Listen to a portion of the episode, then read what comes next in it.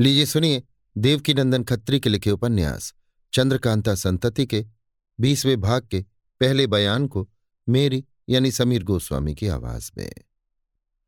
भूतनाथ और देवी सिंह को कई आदमियों ने पीछे से पकड़कर अपने काबू में कर लिया और उसी समय एक आदमी ने किसी विचित्र भाषा में पुकार कर कुछ कहा, जिसे सुनते ही वे दोनों औरतें अर्थात चंपा तथा भूतनाथ की स्त्री चिराग फेंक फेंक कर पीछे की ओर लौट गई।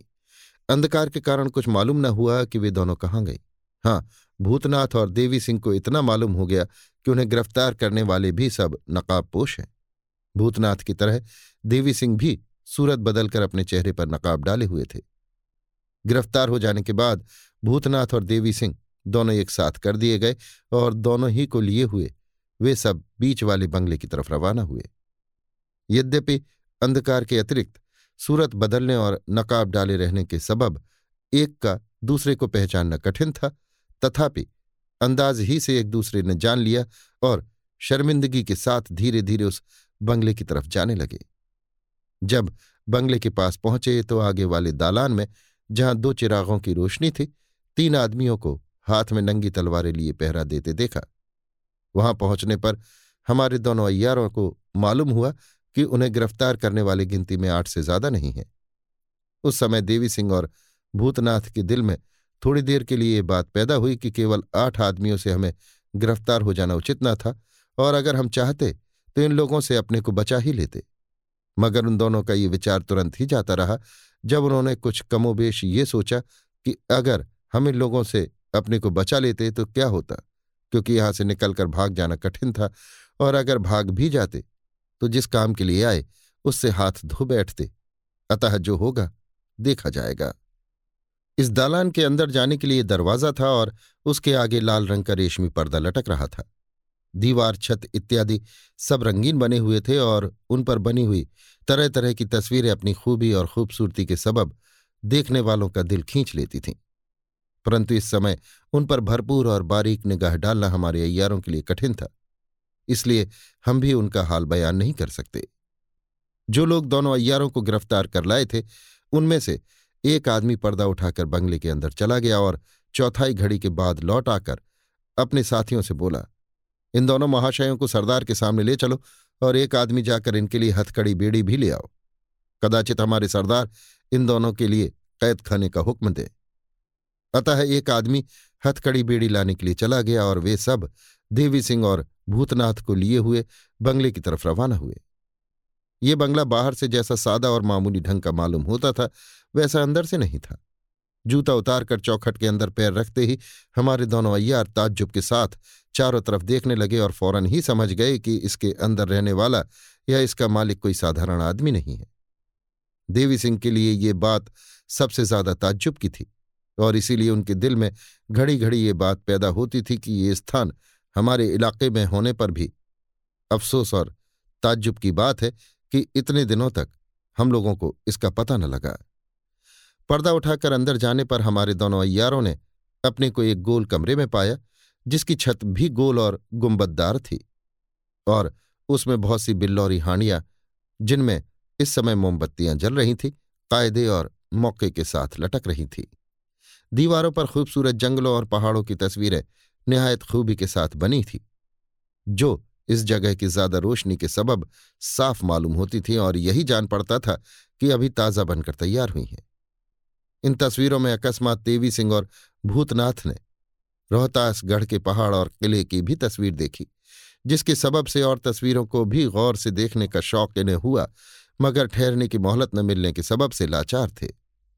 वहाँ की ज़मीन पर सुर्ख मखमली मुलायम गद्दा बिछा हुआ था और सदर दरवाजे के अतिरिक्त और भी तीन दरवाजे नज़र आ रहे थे, जिन पर बेशकीमत किमखाब के पर्दे पड़े हुए थे और उनमें मोतियों की झालरें लटक रही थीं। हमारे दोनों अय्यारों को दाहिने तरफ़ वाले दरवाजे के अंदर जाना पड़ा, जहाँ गली के ढंग पर रास्ता घूमा हुआ था। इस रास्ते में भी मखमली गद्दा बिछा हुआ था।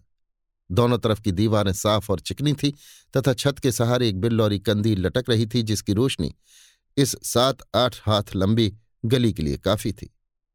इस गली को पार करके ये दोनों एक बहुत बड़े कमरे में पहुँचाए गए, जिसकी सजावट और खूबी ने उन्हें ताज्जुब में डाल दिया और वे हैरत की निगाह से चारों तरफ़ देखने लगे।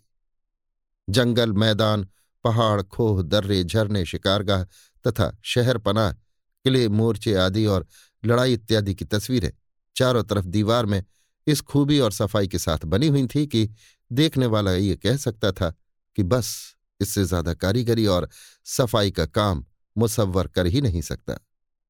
छत पर हर तरह की चिड़ियों और उनके पीछे झपटते हुए बाज बहरी इत्यादि शिकारी परिंदों की तस्वीरें बनी हुई थी, जो दीवार गिरों और कंदीलों की तेज रोशनी के सबब बहुत साफ़ दिखाई दे रही थी।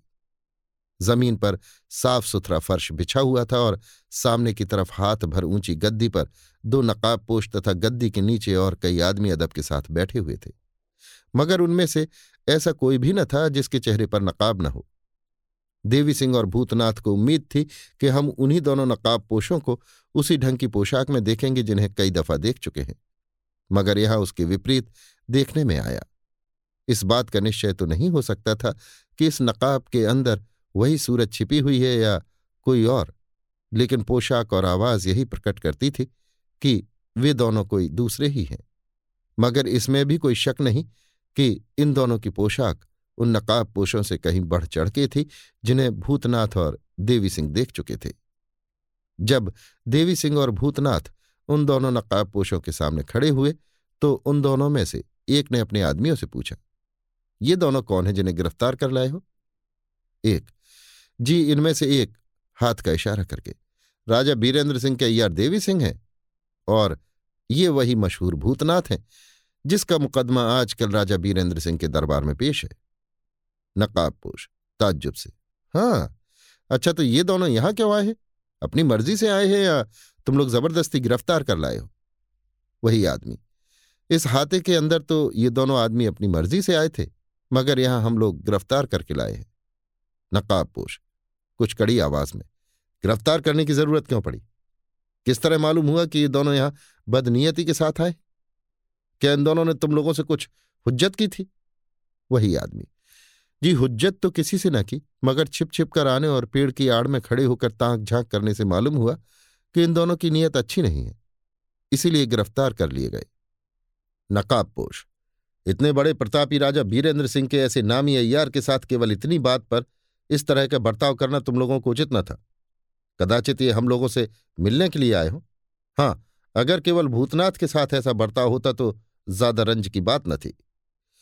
यद्यपि नकाबपोश की आखिरी बात भूतनाथ को कुछ बुरी मालूम हुई, मगर कर ही कह सकता था। साथ ही इसके ये भी देख रहा था कि नकाबपोश भलमनसी और सभ्यता के साथ बातें कर रहा है, जिसकी उम्मीद यहाँ आने के पहले कदापि न थी। अतः जब नकाबपोश अपनी बात पूरी कर चुका तो इसके पहले कि उसका नौकर कुछ जवाब दे, भूतनाथ बोल उठा, कृपा निधान, हम लोग यहाँ किसी बुरी नीयत से नहीं आए हैं। ना तो चोरी करने का इरादा है और ना किसी को तकलीफ़ देने का। मैं केवल अपनी स्त्री का पता लगाने के लिए यहाँ आया हूँ, क्योंकि मेरे जासूसों ने मेरी स्त्री के यहाँ होने की मुझे इतला दी थी। नकाबपोश मुस्कुराकर। शायद ऐसा ही हो, मगर मेरा ख्याल कुछ दूसरा ही है। मेरा दिल कह रहा है कि तुम लोग उन दोनों नकाबपोशों का असल हाल जानने के लिए यहाँ आए हो, जो राजा साहब के दरबार में जाकर अपने विचित्र कामों से लोगों को ताज्जुब में डाल रहे हैं। मगर साथ ही इसके, इस बात को भी समझ लो कि ये मकान उन दोनों नकाबपोशों का नहीं है, बल्कि हमारा है। उनके मकान में जाने का रास्ता तुम उस सुरंग के अंदर ही छोड़ आए, जिसे तय करके यहाँ आए हो। अर्थात हमारे और उनके मकान का रास्ता बाहर से तो एक ही है, मगर सुरंग के अंदर आकर दो हो गया है। खैर, जो कुछ हो, हम इस बारे में ज़्यादा बातचीत करना उचित नहीं समझते और न तुम लोगों को कुछ तकलीफ़ ही देना चाहते हैं। बल्कि अपना मेहमान समझकर कहते हैं कि अब आ गए हो तो रात भर कुटिया में आराम करो। सवेरा होने पर जहाँ इच्छा हो चले जाना। गद्दी के नीचे बैठे हुए एक नकाबपोश की तरफ़ देख के, ये काम तुम्हारे सुपुर्द किया जाता है। इन्हें खिला पिलाकर ऊपर वाली मंजिल में सोने की जगह दो और सुबह को इन्हें खोह के बाहर पहुँचा दो। इतना कहकर वो नकाबपोश उठ खड़ा हुआ और उसका साथी दूसरा नकाबपोश भी जाने के लिए तैयार हो गया। जिस जगह इन नकाबपोशों की गद्दी लगी हुई थी, उस गद्दी के पीछे दीवार में एक दरवाज़ा था, जिस पर पर्दा लटक रहा था। दोनों नकाबपोश पर्दा उठाकर अंदर चले गए और ये छोटा सा दरबार बर्खास्त हुआ। गद्दी के नीचे बैठने वाले मुसाहिब, दरबारी या नौकर, जो भी कोई हो, उठ खड़े हुए और उस आदमी ने, जिसे दोनों अय्यारों की मेहमानी का हुक्म हुआ था, देवी सिंह और भूतनाथ की तरफ़ देखकर कहा, आप लोग मेहरबानी करके मेरे साथ आइए और ऊपर की मंजिल में चलिए। भूतनाथ और देवी सिंह भी कुछ उज्र न करके पीछे पीछे चलने के लिए तैयार हो गए। नकाब पोश की बातों ने भूतनाथ और देवी सिंह दोनों ही को ताज्जुब में डाल दिया। भूतनाथ ने नकाब पोश से कहा कि मैं अपनी स्त्री की खोज में यहाँ आया हूँ, मगर बहुत कुछ कह जाने पर भी नकाब पोश ने भूतनाथ की इस बात का कोई जवाब न दिया और ऐसा करना भूतनाथ के दिल में खुटका पैदा करने के लिए कम नहीं था। भूतनाथ को निश्चय हो गया कि उसकी स्त्री यहाँ है और अवश्य है। उसने सोचा कि जो नकाब पोश राजा बीरेंद्र सिंह के दरबार में पहुंचकर बड़ी बड़ी गुप्त बातें इस अनूठे ढंग से खोलते हैं, उनके घर में यदि मैं अपनी स्त्री को देखूँ तो ये कोई आश्चर्य की बात नहीं है। हमारे देवी सिंह ने तो एक शब्द भी मुँह से निकालना पसंद न किया। ना मालूम इसका सबब क्या था और वे क्या सोच रहे थे। मगर कम से कम इस बात की शर्म तो उनको ज़रूरी ही थी कि वे यहाँ आने के साथ गिरफ़्तार हो गए। ये तो नकाब पोशों की मेहरबानी थी कि हथकड़ी और बेड़ी से उनकी खातिर न की गई। वो नकाब पोश कई रास्तों से घुमाता फिराता भूतनाथ और देवी सिंह को ऊपर वाली मंजिल में ले गया। जो लोग इन दोनों को गिरफ़्तार कर लाए थे, वे भी उनके साथ गए। जिस कमरे में भूतनाथ और देवी सिंह पहुँचाए गए, वो यद्यपि बहुत बड़ा न था, मगर ज़रूरी और मामूली ढंग के सामान से सजाया हुआ था। कंदील की रोशनी हो रही थी। ज़मीन पर साफ़ सुथरा फर्श बिछा था और कई तकिए भी रखे हुए थे। एक संगमरमर की छोटी चौकी बीच में रखी हुई थी और किनारे दो सुंदर पलंग आराम के लिए बिछे हुए थे। भूतनाथ और देवी सिंह को खाने पीने के लिए कई दफ़ा कहा गया, मगर उन दोनों ने इनकार किया। अतः लाचार होकर नकाब पोशों ने उन दोनों को आराम करने के लिए उसी जगह छोड़ा और स्वयं उन आदमियों को जो दोनों अयारों को गिरफ़्तार कर लाए थे, साथ लिए हुए वहाँ से चला गया। जाते समय ये लोग बाहर से दरवाजे की जंजीर बंद करते गए और इस कमरे में भूतनाथ और देवी सिंह अकेले रह गए। अभी आप सुन रहे थे देवकीनंदन खत्री के लिखे उपन्यास, चंद्रकांता संतति के बीसवें भाग के पहले बयान को मेरी यानी समीर गोस्वामी की आवाज़ में। लीजिए सुनिए देवकीनंदन खत्री के लिखे उपन्यास चंद्रकांता संतति के बीसवें भाग के दूसरे बयान को मेरी यानी समीर गोस्वामी की आवाज़ में। जब दोनों अय्यार उस कमरे में अकेले रह गए, तब थोड़ी देर तक अपनी अवस्था और भूल पर गौर करने के बाद आपस में यों बातें करने लगे। देवी सिंह, यद्यपि तुम मुझसे और मैं तुमसे छुपकर यहाँ आए, मगर यहाँ आने पर वो छिपना बिल्कुल व्यर्थ गया। तुम्हारे गिरफ़्तार हो जाने का तो ज़्यादा रंज न होना चाहिए। क्योंकि तुम्हें अपनी जान की फ़िक्र पड़ी थी। अतएव अपनी भलाई के लिए तुम यहाँ आए थे और जो कोई किसी तरह का फ़ायदा उठाना चाहता है, उसे कुछ न कुछ तकलीफ़ भी ज़रूर ही भोगनी पड़ती है।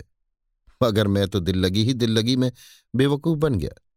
ना तो मुझे इन लोगों से कोई मतलब ही था और ना यहाँ आए बिना मेरा कुछ हर्ज ही होता था। भूतनाथ मुस्कुराकर, मगर आने पर आपका भी एक काम निकल आया, क्योंकि यहाँ अपनी स्त्री को देखकर अब किसी तरह भी जाँच किए बिना आप नहीं रह सकते। देवी सिंह, ठीक है, मगर भूतनाथ, तुम बड़े ही निडर और हौसले के अय्यार हो, जो ऐसी अवस्था में भी हंसने और मुस्कुराने से बाज नहीं आते। भूतनाथ तो क्या आप ऐसा नहीं कर सकते? देवी सिंह, अगर बनावट के तौर पर हंसने या मुस्कुराने की ज़रूरत ना पड़े तो मैं ऐसा नहीं कर सकता। मैं इस बात को खूब समझता हूँ कि तुम्हारे जीवट और हौसले की इतनी तरक्की क्यों कर हुई? मगर वास्तव में तुम निराले ढंग के आदमी हो। सच तो यह है कि तुम्हारी ठीक ठीक अवस्था जानना कठिन ही नहीं, बल्कि असंभव है। भूतनाथ, आपका कहना बहुत ठीक है। मगर तब तक मेरे जीवट और मर्दानगी का अंदाज मिलना कठिन है, जब तक कि मैं अपने को मुर्दा समझे हुए हूँ। जिस दिन मैं अपने को ज़िंदा समझूँगा, उस दिन ये बात न रहेगी। देवी सिंह तो क्या तुम अभी तक अपने को मुर्दा ही समझे हुए हो? भूतनाथ, बेशक क्योंकि अब मैं बेइज्जती और बदनामी के साथ जीने को मरने के बराबर समझता हूँ। जिस दिन मैं राजा बीरेंद्र सिंह का विश्वास पात्र बनने योग्य हो जाऊँगा, उस दिन समझूँगा कि जी गया। मैं आपसे इस किस्म की बातें कदापि न करता, अगर आपको अपना मेहरबान और मददगार न समझता। आपको जयपाल या नकली बलभद्र सिंह की पहली मुलाकात का दिन याद होगा, जब आपने मुझ पर मेहरबानी रखने और मुझे अपनाने का शपथपूर्वक इकरार किया था। देवी सिंह बेशक मुझे याद है। जब तुम घबराए हुए और बेबसी की अवस्था में थे, तब मैंने तुमसे कहा था कि यदि मुझे ये मालूम हो जाएगा कि तुम मेरे पिता के घातक हो, जिन पर मेरा बड़ा स्नेह था, तब भी मैं तुम्हें इसी तरह मोहब्बत की निगाह से देखूँगा, जैसे कि अब मैं देख रहा हूँ। देखिए, ग्यारहवें भाग का आखिरी बयान। कहो, है ना यही बात? भूतनाथ, बेशक यही शब्द आपने कहे थे। देवी सिंह। और अब भी मैं उसी बात का इकरार करता हूँ। भूतनाथ, प्रसन्नता से। आपकी सच्चाई पर भी मुझे उतना ही विश्वास है जितना एक और एक दो होने पर। देवी सिंह, ये बात तो तुम सच नहीं कहते। भूतनाथ, चौंक कर, सो कैसे? देवी सिंह, इसी से कि तुमने भेद की कोई बात आज तक मुझसे नहीं कही। यहाँ तक कि इस जगह आने की इच्छा भी मुझ पर प्रकट न की। भूतनाथ, शर्मिंदगी से सिर नीचा करके। बेशक ये मेरा कसूर है, जिसके लिए हाथ जोड़कर। मैं आपसे माफ़ी माँगता हूँ, क्योंकि मैं इस बात को अच्छी तरह देख चुका हूँ कि आपने अपनी बात का निर्वाह पूरा पूरा किया। देवी सिंह, खैर, अब भी अगर तुम मुझे अपना विश्वास पात्र समझोगे तो मेरे दिल का रंज निकल जाएगा। असल तो ये है कि इस मौके पर तुमसे मिलने के लिए ही मैंने यहाँ आने का इरादा भी किया। क्योंकि मुझे विश्वास था कि तुम यहाँ ज़रूर आओगे। खैर, अब तुम अपने कॉल और इकरार को याद रखो और इस समय इन सब बातों को इसी जगह छोड़कर इस बात पर विचार करो कि अब हम लोगों को क्या करना चाहिए। मैं समझता हूँ कि तुम्हारे पास तिलिस्मी खंजर मौजूद है। भूतनाथ। जी हाँ, खंजर की तरफ़ इशारा करके। ये तैयार है। देवी सिंह, अपने खंजर की तरफ़ बता के। मेरे पास भी है? भूतनाथ। आपको कहाँ से मिला? देवी सिंह। तेज सिंह ने दिया था। ये वही खंजर है जो मनोरमा के पास था। कमबख्त ने इसके जोड़ की अंगूठी अपनी जांग के अंदर छिपा रखी थी, जिसका पता बड़ी मुश्किल से लगा, और तब से इस ढंग को मैंने भी पसंद किया। भूतनाथ।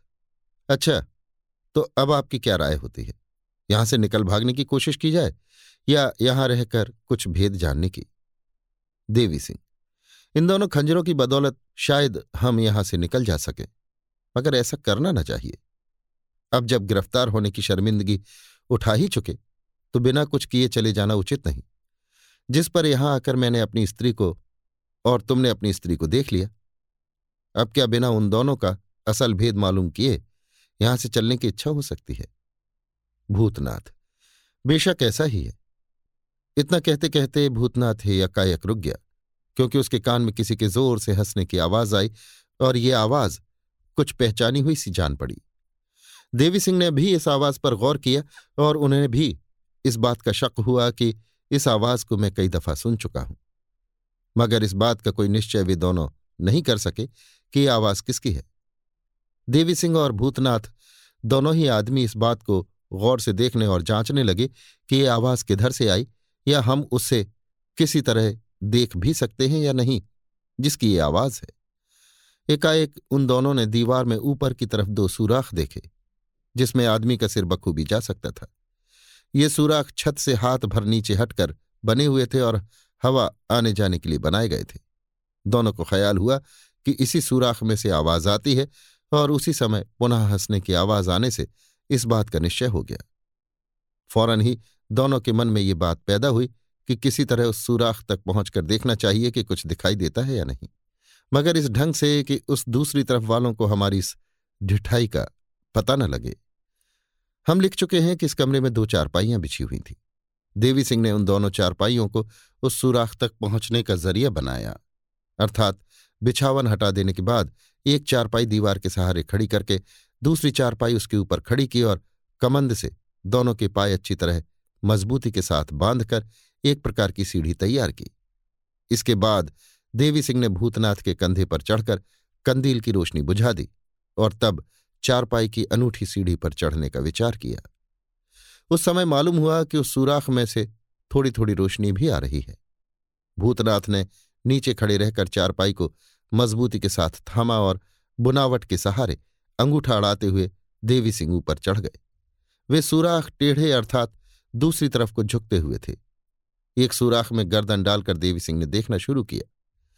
उधर नीचे की मंजिल में एक बहुत बड़ा कमरा था, जिसकी ऊँची छत इस कमरे की छत के बराबर पहुँची हुई थी, जिसमें देवी सिंह और भूतनाथ थे। उस कमरे में सजावट की कोई चीज़ न थी, सिर्फ़ ज़मीन पर साफ़ सफ़ेद फर्श बिछा हुआ था और दो क्षमादान जल रहे थे। वहाँ पर देवी सिंह ने दो नकाब पोषों को ऊँची गद्दी पर और चार को गद्दी के नीचे बैठे हुए पाया और एक तरफ़ जिधर कोई मर्द न था अपनी और भूतनाथ की स्त्री को भी देखा। ये लोग आपस में धीरे धीरे बातें कर रहे थे। इनकी बातें साफ़ समझ में नहीं आती थी। जो कुछ टूटी फूटी बातें सुनने में आई, उनका मतलब यही था कि सुरंग का दरवाज़ा बंद करने में भूल हो जाने के सबब से भूतनाथ और देवी सिंह वहाँ आ गए। अतः अब ऐसी भूल न होनी चाहिए, जिसमें यहाँ तक कोई आ सके, इत्यादि। इसी बीच में एक और भी नकाबपोश वहाँ आ पहुँचा।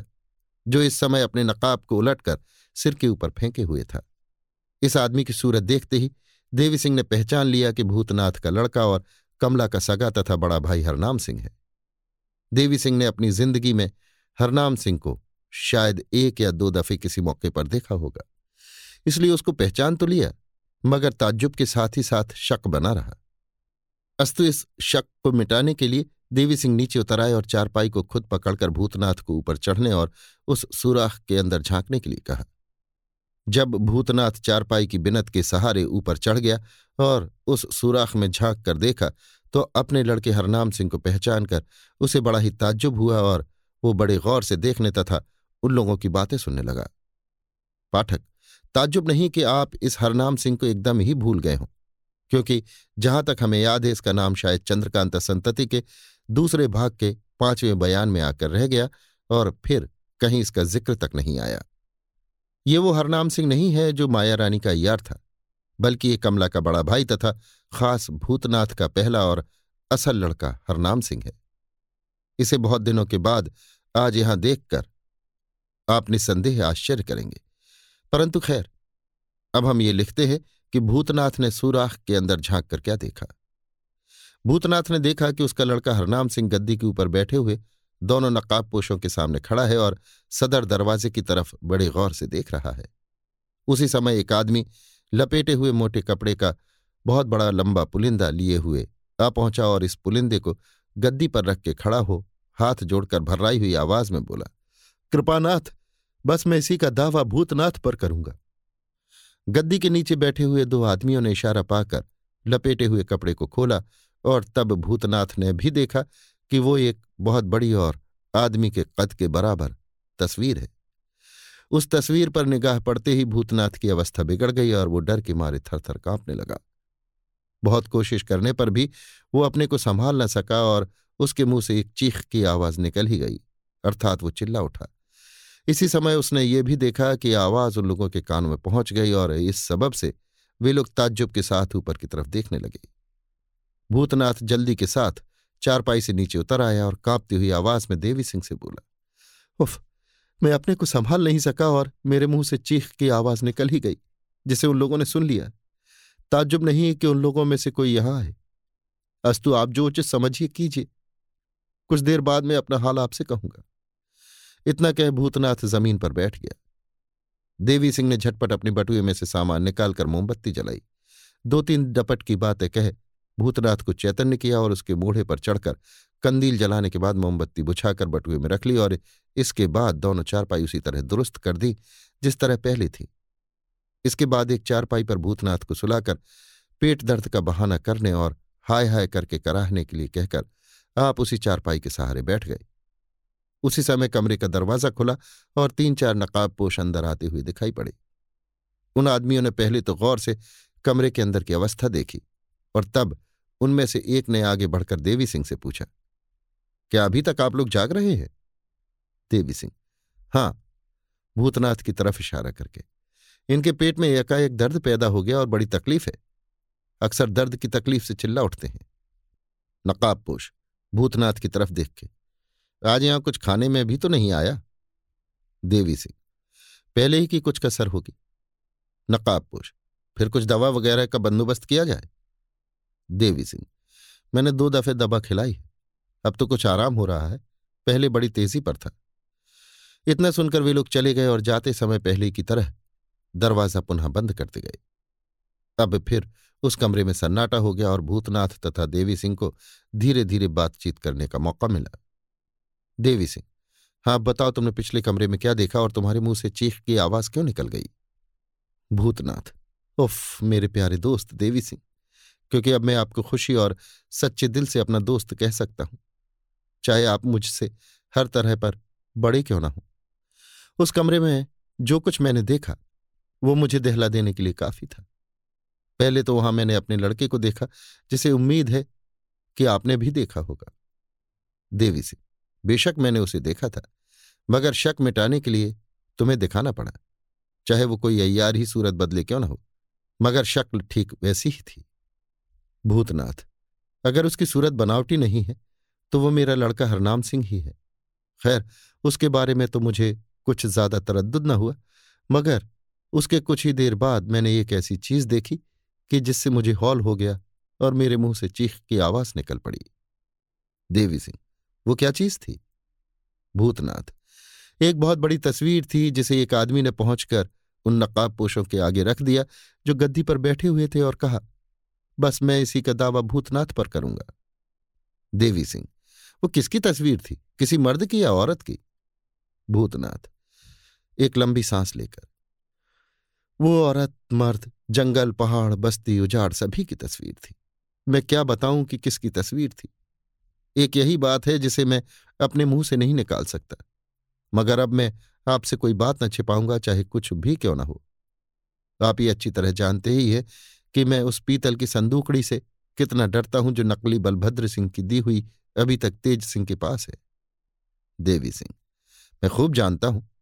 और उस दिन भी मेरा ख्याल उसी संदूकड़ी की तरफ़ चला गया था, जब एक नकाब पोष ने दरबार में खड़े होकर तुम्हारी तारीफ़ की थी और तुम्हें मुँह मांगा इनाम देने के लिए कहा था।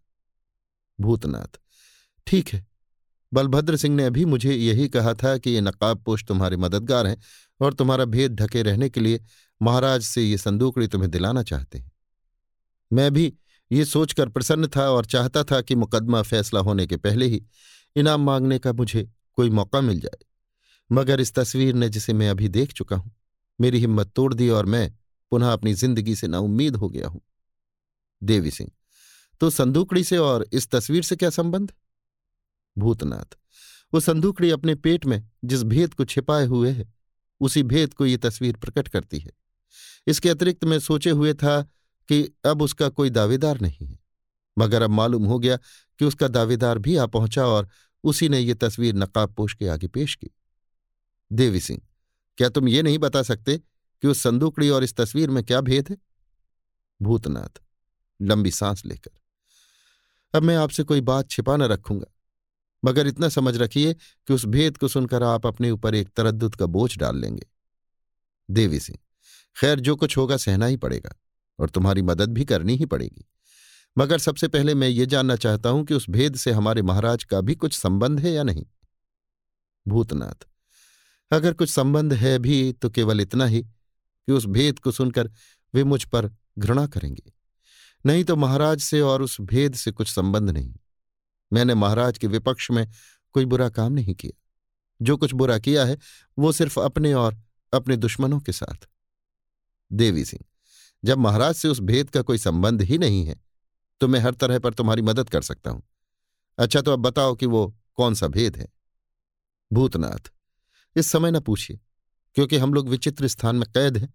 ताज्जुब नहीं कि हम दोनों की बातें कोई किसी जगह पर छुप कर सुनता हो। हाँ मैदान में निकल चलने पर ज़रूर कहूँगा। देवी सिंह अच्छा ये तो बताओ कि उस आदमी की सूरत भी तुमने अच्छी तरह देख ली या नहीं, जिसने ये तस्वीर नकाब पोष के आगे पेश की थी? भूतनाथ। हाँ उसकी सूरत मैंने बखूबी देखी थी। मैं खूब पहचानता हूँ, क्योंकि दुनिया में मेरा सबसे बड़ा दुश्मन वही है, और उसे अपनी अय्यारी का भी घमंड है। देवी सिंह, अगर वो तुम्हारे कब्जे में आ जाए तो? भूतनाथ, ज़रूर उसे फंसाने, बल्कि मार डालने की फ़िक्र करूँगा। मैं तो उसकी तरफ़ से बिल्कुल बेफिक्र हो गया था। मुझे इस बात की रत्ती भर उम्मीद न थी कि वो जीता है। देवी सिंह, खैर कोई चिंता नहीं। जैसा होगा देखा जाएगा। तुम अभी से हताश क्यों हो रहे हो? भूतनाथ, अगर वो संदूकड़ी मुझे मिल जाती और उसके खुलने की नौबत ना आती तो देवी सिंह, वो संदूकड़ी मैं तुम्हें दिला दूँगा और उसे किसी के सामने खुलने भी ना दूँगा। उसकी तरफ़ से तुम बेफिक्र रहो। भूतनाथ, मोहब्बत से देवी सिंह का हाथ पकड़ के, अगर ऐसा करो तो क्या बात है? देवी सिंह, ऐसा ही होगा। खैर, अब यह सोचना चाहिए कि इस समय हम लोगों को क्या करना उचित है। मैं समझता हूँ कि सुबह होने के साथ ही हम लोग इस हद के बाहर पहुँचा दिए जाएँगे। भूतनाथ, मेरा ख्याल भी यही है। लेकिन अगर ऐसा हुआ तो आपकी और मेरी स्त्री के बारे में किसी बात का पता न लगेगा। देवी सिंह और भूतनाथ इस विषय पर बहुत देर तक बातचीत और राय पक्की करते रहे। यहाँ तक कि सवेरा हो गया। कई नकाब पोश उस कमरे को खोलकर भूतनाथ तथा देवी सिंह के पास पहुँचे और उन्हें बाहर चलने के लिए कहा।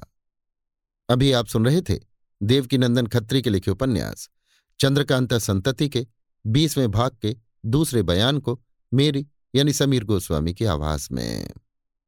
लीजिए सुनिए देवकीनंदन खत्री के लिखे उपन्यास, चंद्रकांता संतति के, बीसवें भाग के, तीसरे बयान को, मेरी यानी समीर गोस्वामी की आवाज़ में।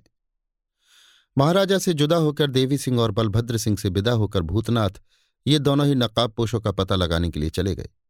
बचा हुआ दिन और तमाम रात तो किसी ने इन दोनों की खोज न की, मगर दूसरे दिन सवेरा होने के साथ ही इन दोनों की तलबी हुई और थोड़ी ही देर में जवाब मिला कि उन दोनों का पता नहीं है कि कहाँ गए और अभी तक क्यों नहीं आए। हमारे महाराज समझ गए कि देवी सिंह की तरह भूतनाथ भी उन्हीं दोनों नकाबपोशों का पता लगाने चला गया, मगर उन दोनों के न लौटने से एक तरह की चिंता पैदा हो गई और लाचार होकर आज दरबार आम का जलसा बंद रखना पड़ा। दरबारे आम के बंद होने की खबर वहाँ वालों को तो मिल गई। मगर वे दोनों नकाबपोश अपने मामूली समय पर आ ही गए और उनके आने की इत्तला तुरंत राजा बीरेंद्र सिंह से की गई। उस समय राजा बीरेंद्र सिंह एकांत में तेज सिंह तथा और भी कई अयारों के साथ बैठे हुए देवी सिंह और भूतनाथ के बारे ही में बातें कर रहे थे। उन्होंने ताज्जुब के साथ नकाबपोशों का आना सुना और उसी जगह हाजिर करने का हुक्म दिया। हाजिर होकर दोनों नकाबपोशों ने बड़े अदब से सलाम किया और आज्ञा पाकर महाराज से थोड़ी दूर पर तेज सिंह के बगल में बैठ गए इस समय तखलीह का दरबार था तथा गिनती के मामूली आदमी बैठे हुए थे। राजा बीरेंद्र सिंह को नकाब पोश की बातें सुनने का शौक था, इसलिए तेज सिंह के बगल ही में बैठने की आज्ञा दी और स्वयं बातचीत करने लगे। बीरेंद्र सिंह, आज भूतनाथ के न होने से मुकदमे की कार्रवाई रोक देनी पड़ी। नकाबपोश अदब से हाथ जोड़कर, जी हाँ मैंने यहाँ पहुँचने के साथ ही सुना कि कल से देवी सिंह और भूतनाथ का पता नहीं है, इसलिए आज दरबार न होगा। मगर ताज्जुब की बात है कि भूतनाथ और देवी सिंह एक साथ कहाँ चले गए? मैं तो यही समझता हूँ कि भूतनाथ हम लोगों का पता लगाने को निकला है, और उसका ऐसा करना कोई ताज्जुब की बात भी नहीं। मगर देवी सिंह जी बिना मर्ज़ी के चले गए, इस बात का ताज्जुब है। वीरेंद्र सिंह, देवी सिंह बिना मर्ज़ी के नहीं चले गए, बल्कि हमसे पूछ के गए हैं। नकाबपोश तो उन्हें महाराज ने हम लोगों का पीछा करने की आज्ञा क्यों दी? हम लोग तो महाराज के ताबेदार स्वयं ही अपना भेद कहने के लिए तैयार हैं और शीघ्र ही समय पाकर अपने को प्रकट ही करेंगे। केवल मुकदमे की उलझन खोलने और कैदियों को निरुत्तर करने के लिए अपने को छिपाए हुए हैं।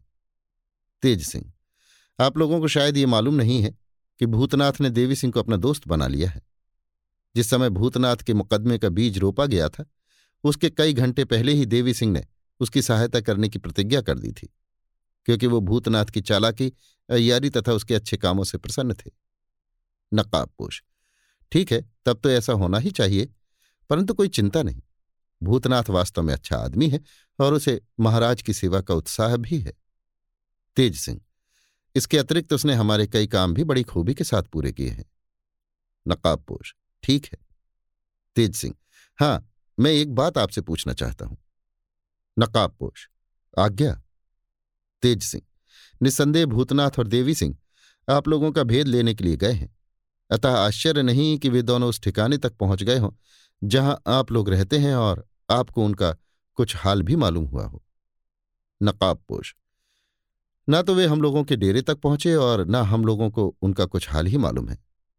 हम लोगों के विषय में हज़ारों आदमी, बल्कि यूँ कहना चाहिए कि आजकल यहाँ जितने लोग इकट्ठे हो रहे हैं सभी आश्चर्य करते हैं और इसलिए जब हम लोग यहाँ आते हैं तो सैकड़ों आदमी चारों तरफ़ से घेर लेते हैं और जाते समय तो कोसों तक पीछा करते हैं। इसलिए हम लोगों को भी बहुत घूम फिर तथा लोगों को भुलावा देते हुए अपने डेरे की तरफ़ जाना पड़ता है। तेज सिंह, तब तो उन दोनों का ना लौटना आश्चर्य है। नकाबपोश बेशक। अच्छा तो आज हम लोग कुंवर इंद्रजीत सिंह और आनंद सिंह का कुछ हाल महाराज को सुनाते जाएँ। आखिर आ गए हैं तो कुछ काम करना ही चाहिए। बीरेंद्र सिंह, ताज्जुब से, उनका कौन सा हाल? नकाबपोश वही तिलिस्म के अंदर का हाल? जब तक राजा गोपाल सिंह वहाँ थे, तब तक का हाल तो उनकी जुबानी आपने सुना ही होगा। मगर उसके बाद क्या हुआ और तिलिस्म में उन दोनों भाइयों ने क्या किया, सुना सुना होगा। वो सब हाल हम लोग सुना सकते हैं यदि आज्ञा हो तो। बीरेंद्र सिंह, ज़्यादा ताज्जुब के साथ। कब तक का हाल आप सुना सकते हैं? नकाबपोश आज तक का हाल? बल्कि आज के बाद भी रोज रोज का हाल तब तक बराबर सुना सकते हैं, जब तक उनके यहाँ आने में दो घंटे की देर हो। वीरेंद्र सिंह, हम बड़ी प्रसन्नता से उनका हाल सुनने के लिए तैयार हैं, बल्कि हम चाहते हैं कि गोपाल सिंह और अपने पिताजी के सामने वो हाल सुने। नकाबपोश जो आज्ञा मैं सुनाने के लिए तैयार हूँ। बीरेंद्र सिंह, मगर वो सब हाल आप लोगों को कैसे मालूम होता है? और होगा। नकाबपोश हाथ जोड़कर, इसका जवाब देने के लिए मैं अभी तैयार नहीं हूँ। लेकिन यदि महाराज मजबूर करेंगे तो लाचारी है, क्योंकि हम लोग महाराज को अप्रसन्न भी नहीं किया चाहते। वीरेंद्र सिंह मुस्कुराकर, हम तुम्हारी इच्छा के विरुद्ध कोई काम करना भी नहीं चाहते। इतना कहकर वीरेंद्र सिंह ने तेज सिंह की तरफ़ देखा। तेज सिंह स्वयं उठकर महाराज सुरेंद्र सिंह के पास गए और थोड़ी देर में लौटकर बोलिए चलिए महाराज बैठे हैं और आप लोगों का इंतज़ार कर रहे हैं। सुनते ही सब लोग उठ खड़े हुए और राजा सुरेंद्र सिंह की तरफ़ चले। उसी समय तेज सिंह ने एक अय्यार राजा गोपाल सिंह के पास भेज दिया। अभी आप सुन रहे थे देवकीनंदन खत्री के लिखे उपन्यास, चंद्रकांता संतति के बीसवें भाग के तीसरे बयान को मेरी यानी समीर गोस्वामी की आवाज़ में। लीजिए सुनिए देवकीनंदन खत्री के लिखे उपन्यास, चंद्रकांता संतति के बीसवें भाग के चौथे बयान को मेरी यानी समीर गोस्वामी की आवाज़ में। महाराजा सुरेंद्र सिंह का दरबारी खास लगा हुआ है। जीत सिंह, बीरेंद्र सिंह, तेज सिंह, गोपाल सिंह और भैरव सिंह वगैरह अपने खास अयारों के अतिरिक्त कोई गैर आदमी यहाँ दिखाई नहीं देता। महाराज की आज्ञानुसार एक नकाब पोष ने कुंवर इंद्रजीत सिंह और आनंद सिंह का हाल इस तरह कहना शुरू किया। नकाब पोष जब तक राजा गोपाल सिंह वहाँ रहे तब तक का हाल तो इन्होंने आपसे कहा ही होगा। अब मैं उसके बाद का हाल बयान करूँगा। राजा गोपाल सिंह से विदा हो दोनों कुमार उसी बावली पर पहुँचे। जब राजा गोपाल सिंह सबको लिए हुए वहाँ से चले गए, उस समय सवेरा हो चुका था। अतएव दोनों भाई ज़रूरी काम और प्रातः कृत्य से छुट्टी पाकर बावली के अंदर उतरे। निचली सीढ़ी पर पहुंचकर आनंद सिंह ने अपने कुल कपड़े उतार दिए और केवल लंगोट पहने हुए जल के अंदर बीचों बीच में जा गोता लगाया। वहाँ जल के अंदर एक छोटा सा चबूतरा था और उस चबूतरे के बीचों बीच में लोहे की एक मोटी कड़ी लगी हुई थी। जल में जाकर उसी को आनंद सिंह ने उखाड़ लिया और इसके बाद जल के बाहर चले आए। बदन पहुंचकर कपड़े पहन लिए, लंगोट सूखने के लिए फैला दिया और दोनों भाई सीढ़ी पर बैठकर जल के सूखने का इंतज़ार करने लगे। जिस समय आनंद सिंह ने जल में जाकर वो लोहे की कड़ी निकाल ली, उसी समय से बावली का जल तेज़ी के साथ घटने लगा। यहाँ तक कि दो घंटे के अंदर ही बावली खाली हो गई और सिवा कीचड़ के उसमें कुछ न रहा। और वो कीचड़ भी मालूम होता था कि बहुत जल्द सूख जाएगा, क्योंकि नीचे की ज़मीन पक्की और संगीन बनी हुई थी। केवल नाम मात्र को मिट्टी या कीचड़ का हिस्सा उस पर था। इसके अतिरिक्त किसी सुरंग या नाली की राह निकल जाते हुए पानी ने भी बहुत कुछ सफ़ाई कर दी थी। बावली के नीचे वाली चारों तरफ़ की अंतिम सीढ़ी लगभग तीन हाथ की ऊँची थी और उसकी दीवार में चारों तरफ़ चार दरवाजों के निशान बने हुए थे, जिसमें से पूरब की तरफ़ वाले निशान को दोनों कुमारों ने तिलिस्मी खंजर से साफ़ किया। जब उसके आगे वाले पत्थरों को उखाड़कर अलग किया तो अंदर जाने के लिए रास्ता दिखाई दिया, जिसके विषय में कह सकते हैं कि वो एक सुरंग का मुहाना था और इस ढंग से बंद किया गया था जैसा कि ऊपर बयान कर चुके हैं। इसी सुरंग के अंदर कुंवर इंद्रजीत सिंह और आनंद सिंह को जाना था, मगर पहर भर तक उन्होंने इस ख्याल से उसके अंदर जाना मौकूफ रखा था कि उसके अंदर से पुरानी हवा निकलकर ताज़ी हवा भर जाए। क्योंकि ये बात उन्हें पहले ही से मालूम थी कि दरवाज़ा खुलने के बाद थोड़ी ही देर में उसके अंदर की हवा साफ़ हो जाएगी। पैर भर दिन बाकी था जब दोनों कुमार उस सुरंग के अंदर घुसे और तिलिस्मी खंजर की रोशनी करते हुए आधे घंटे तक बराबर चले गए। सुरंग में कई जगह ऐसे सुराख बने हुए थे जिनमें से रोशनी तो नहीं, मगर हवा तेज़ी के साथ आ रही थी और यही सबब था कि उसके अंदर की हवा थोड़ी देर में साफ़ हो गई। आप सुन चुके होंगे कि तिलिस्मी बाग के चौथे दर्जे में, जहाँ के देव मंदिर में दोनों कुमार कई दिन तक रह चुके हैं, देव मंदिर के अतिरिक्त चारों तरफ़ चार मकान बने हुए थे। देखिए, नौवा भाग, पहला बयान। और उसमें से उत्तर की तरफ़ वाला मकान गोलाकार स्याह पत्थर का बना हुआ था तथा उसके चारों तरफ़ चरखियाँ और तरह तरह के कलपुर्जे लगे हुए थे। उस सुरंग का दूसरा मुहाना उसी मकान के अंदर था और इसीलिए सुरंग के बाहर होकर इंद्रजीत सिंह और आनंद सिंह ने अपने को उसी मकान में पाया। इस मकान के चारों तरफ़ एक गोलाकार दालान के अतिरिक्त कोई कोठरी या कमरा न था। बीच में एक संगमरमर का चबूतरा था और उस पर स्याह रंग का एक मोटा आदमी बैठा हुआ था, जो जाँच करने पर मालूम हुआ कि लोहे का है। उसी आदमी के सामने की तरफ़ दालान में सुरंग का वो मुहाना था जिसमें से दोनों कुमार निकले थे। उसी सुरंग की बगल में एक और सुरंग थी और उसके अंदर उतरने के लिए सीढ़ियाँ बनी हुई थीं। चारों तरफ़ देखभाल करने के बाद दोनों कुमार उसी सुरंग में उतर गए और आठ दस सीढ़ी नीचे उतर जाने के बाद देखा कि सुरंग खुलासा है तथा बहुत दूर तक चली गई है। लगभग सौ कदम तक दोनों कुमार बेखटके चले गए और इसके बाद वे एक छोटे से बाग में पहुँचे, जिसमें खूबसूरत पेड़ पत्तों का तो कहीं नाम निशान भी न था। हाँ जंगली बेर मकोई तथा केले के पेड़ों की कमी भी न थी। दोनों कुमार सोचे हुए थे कि यहाँ भी और जगहों की तरह हम सन्नाटा पाएँगे। किसी आदमी की सूरत दिखाई न देगी। मगर ऐसा न था। वहाँ कई आदमियों को इधर उधर घूमते देख दोनों कुमारों को बड़ा ही ताज्जुब हुआ और वे गौर से उन आदमियों की तरफ़ देखने लगे जो बिल्कुल जंगली और भयानक मालूम पड़ते थे। वे आदमी गिनती में पाँच थे और उन लोगों ने भी दोनों कुमारों को देखकर उतना ही ताज्जुब किया जितना कुमारों ने उनको देखकर। वे लोग इकट्ठे होकर कुमार के पास चले आए और उनमें से एक ने आगे बढ़कर कुमार से पूछा, क्या आप दोनों के साथ भी वही सलूक किया गया जो हम लोगों के साथ किया गया था? मगर ताज्जुब है कि आपके कपड़े और हरबे छीने नहीं गए और आप लोगों के चेहरे पर भी किसी तरह का रंज नहीं मालूम पड़ता। इंद्रजीत सिंह, तुम लोगों के साथ क्या सलूक किया गया?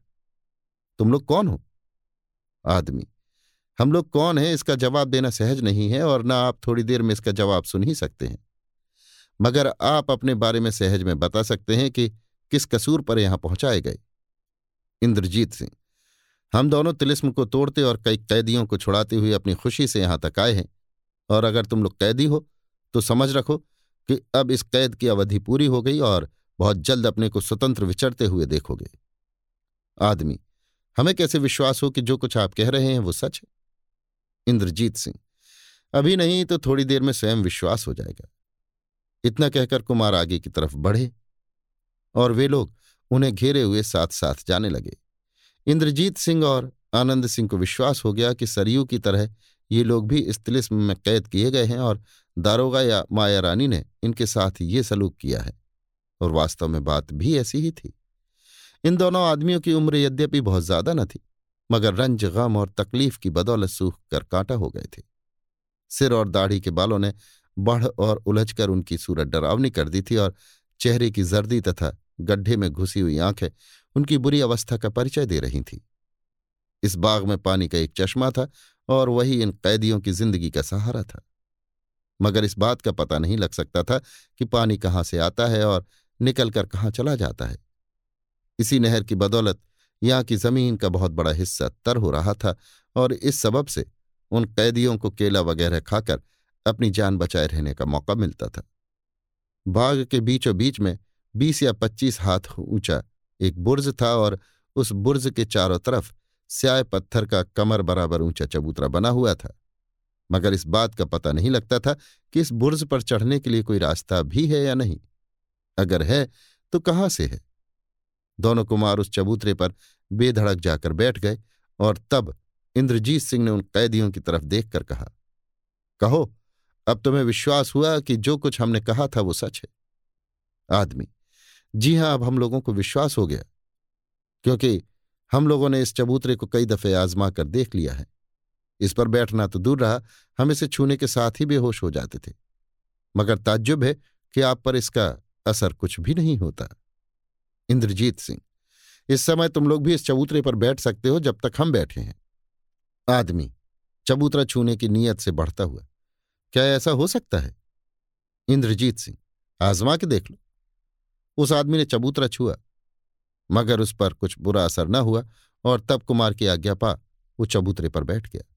उसकी देखा देखी सभी आदमी उस चबूतरे पर बैठ गए और जब किसी तरह का बुरा असर होते न देखा, तब हाथ जोड़कर कुमार से बोले, अब हम लोगों को आपकी बात में किसी तरह का शक न रहा। आशा है कि आप कृपा करके अपना परिचय देंगे। जब कुंवर इंद्रजीत सिंह ने अपना परिचय दिया तब सब के सब उनके पैरों पर गिर पड़े और डबडबाई आँखों से उनकी तरफ़ देखकर बोले दुहाई है महाराज की, हमारे मामले पर विचार होकर दुष्टों को दंड मिलना चाहिए। इतना कहकर नकाब पोष चुप हो गया और कुछ सोचने लगा।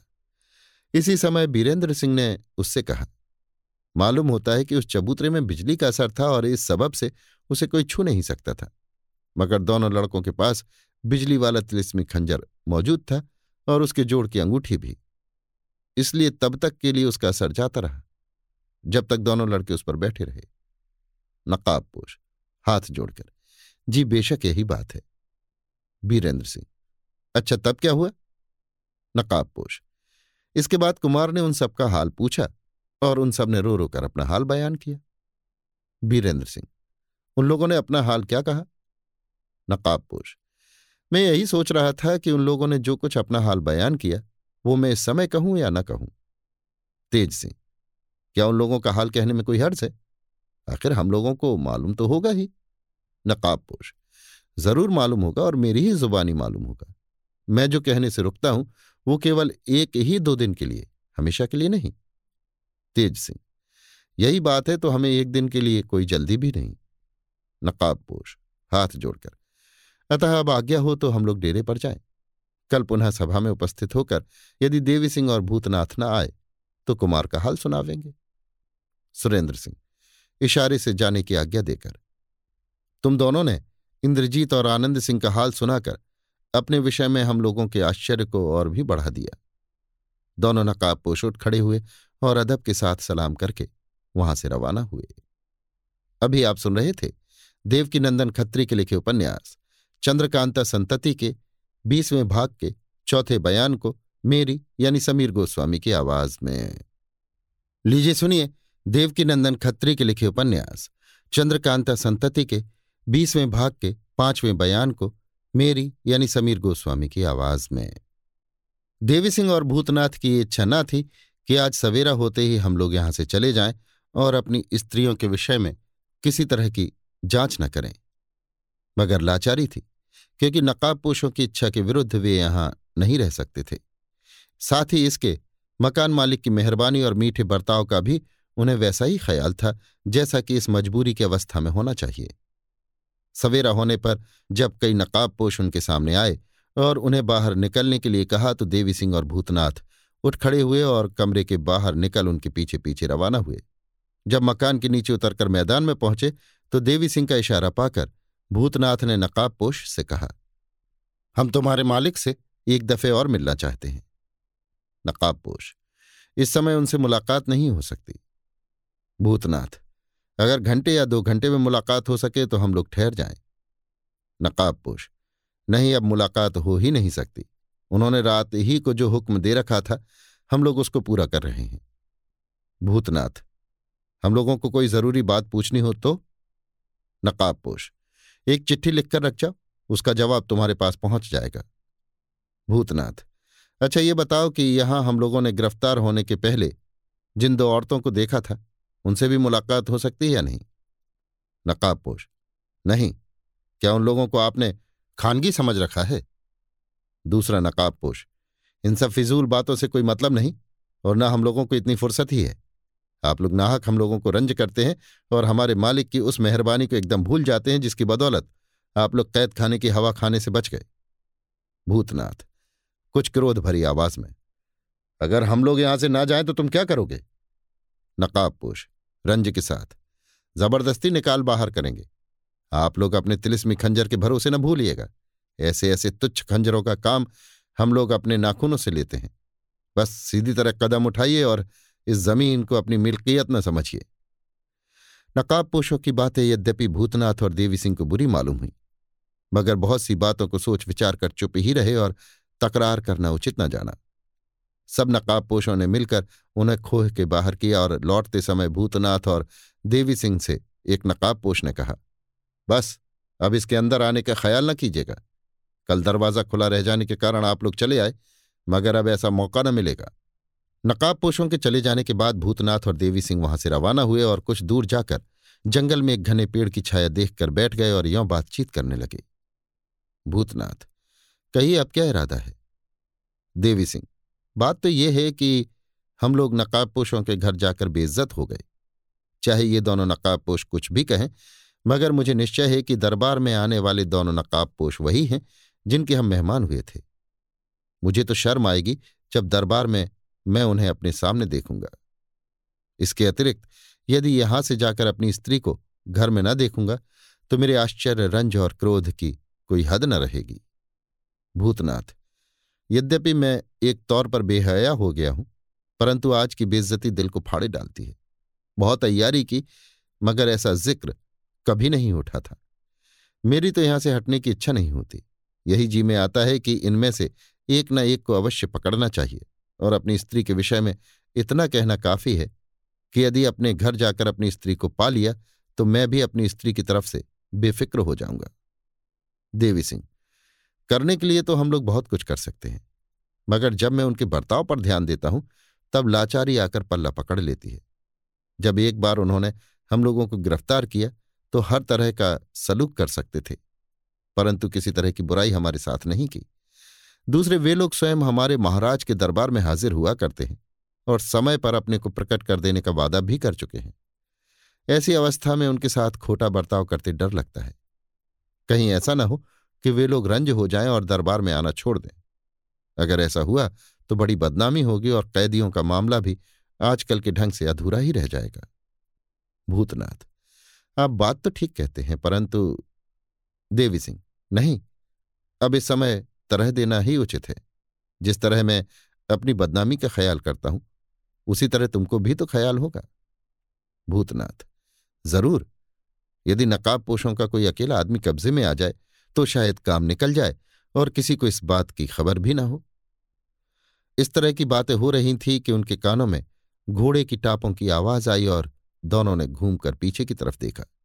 एक नकाबपोश सवार आता हुआ दिखाई पड़ा जिस पर निगाह पड़ते ही भूतनाथ ने देवी सिंह से कहा यह भी ज़रूर उन्हीं में से है। भला एक दफे तो और कोशिश कीजिए और जिस तरह हो सके इसे गिरफ़्तार कीजिए, फिर जैसा होगा देखा जाएगा। बस, अब इस समय सोचने विचारने का मौका नहीं है। वो सवार बिल्कुल बेफिक्री के साथ धीरे धीरे आ रहा था। अतः ये दोनों भी उसके रास्ते के दोनों तरफ़ पेड़ों की आड़ देकर उसे गिरफ़्तार करने की नीयत से खड़े हो गए। जब वो नकाबपोश सवार इन दोनों की सीध पर पहुँचा और आगे बढ़ना ही चाहता था, तभी भूतनाथ के हाथ की फेंकी हुई कमंद उसके घोड़े के गले में जा पड़ी। घोड़ा भड़क कर उछलने कूदने लगा और तब दोनों ने लपक कर घोड़े की लगाम थाम ली। उस सवार ने खंजर खींचकर वार करना चाहा, मगर कुछ सोचकर रुक गया और साथ ही इसके, इन दोनों को भी उसने लड़ने के लिए तैयार देखा। नकाबपोश भूतनाथ से, तुम मुझे व्यर्थ क्यों रोकते हो? मुझसे क्या चाहते हो? भूतनाथ हम लोग तुम्हें किसी तरह की तकलीफ़ देना नहीं चाहते। बस थोड़ी देर के लिए घोड़े से नीचे उतरो और हमारी दो चार बातों का जवाब देकर जहाँ जी में आवे चले जाओ। नकाबपोश बहुत अच्छा मगर नकाब हटाने के लिए जिद न करना। इतना कहकर नकाबपोश घोड़े से नीचे उतर पड़ा और भूतनाथ ने उससे कहा, लेकिन तुम्हें अपने चेहरे से नकाब हटाना पड़ेगा और ये काम सबसे पहले होगा। ये कहते कहते भूतनाथ ने अपने हाथ से उसके चेहरे की नकाब उलट दी। मगर उसके चेहरे पर निगाह पड़ते ही चौंक कर बोल उठा, है? ये तो मेरी स्त्री है, जो नकाबपोशों के घर में दिखाई पड़ी थी। अभी आप सुन रहे थे देवकीनंदन खत्री के लिखे उपन्यास, चंद्रकांता संतति के, बीसवें भाग के, पाँचवें बयान को, मेरी यानी समीर गोस्वामी की आवाज़ में। लीजिए सुनिए देवकीनंदन खत्री के लिखे उपन्यास, चंद्रकांता संतति के, बीसवें भाग के, छठवें बयान को, मेरी यानी समीर गोस्वामी की आवाज़ में। अपनी स्त्री की सूरत देखकर जितना ताज्जुब भूतनाथ को हुआ, उतना ही आश्चर्य देवी सिंह को भी हुआ। ये विचार कर रंज, गम और गुस्से से देवी सिंह का सिर घूमने लगा कि इसी तरह मेरी स्त्री भी अवश्य नकाबपोशों के यहाँ होगी और हम लोगों को उसकी सूरत देखने में किसी तरह का भ्रम नहीं हुआ।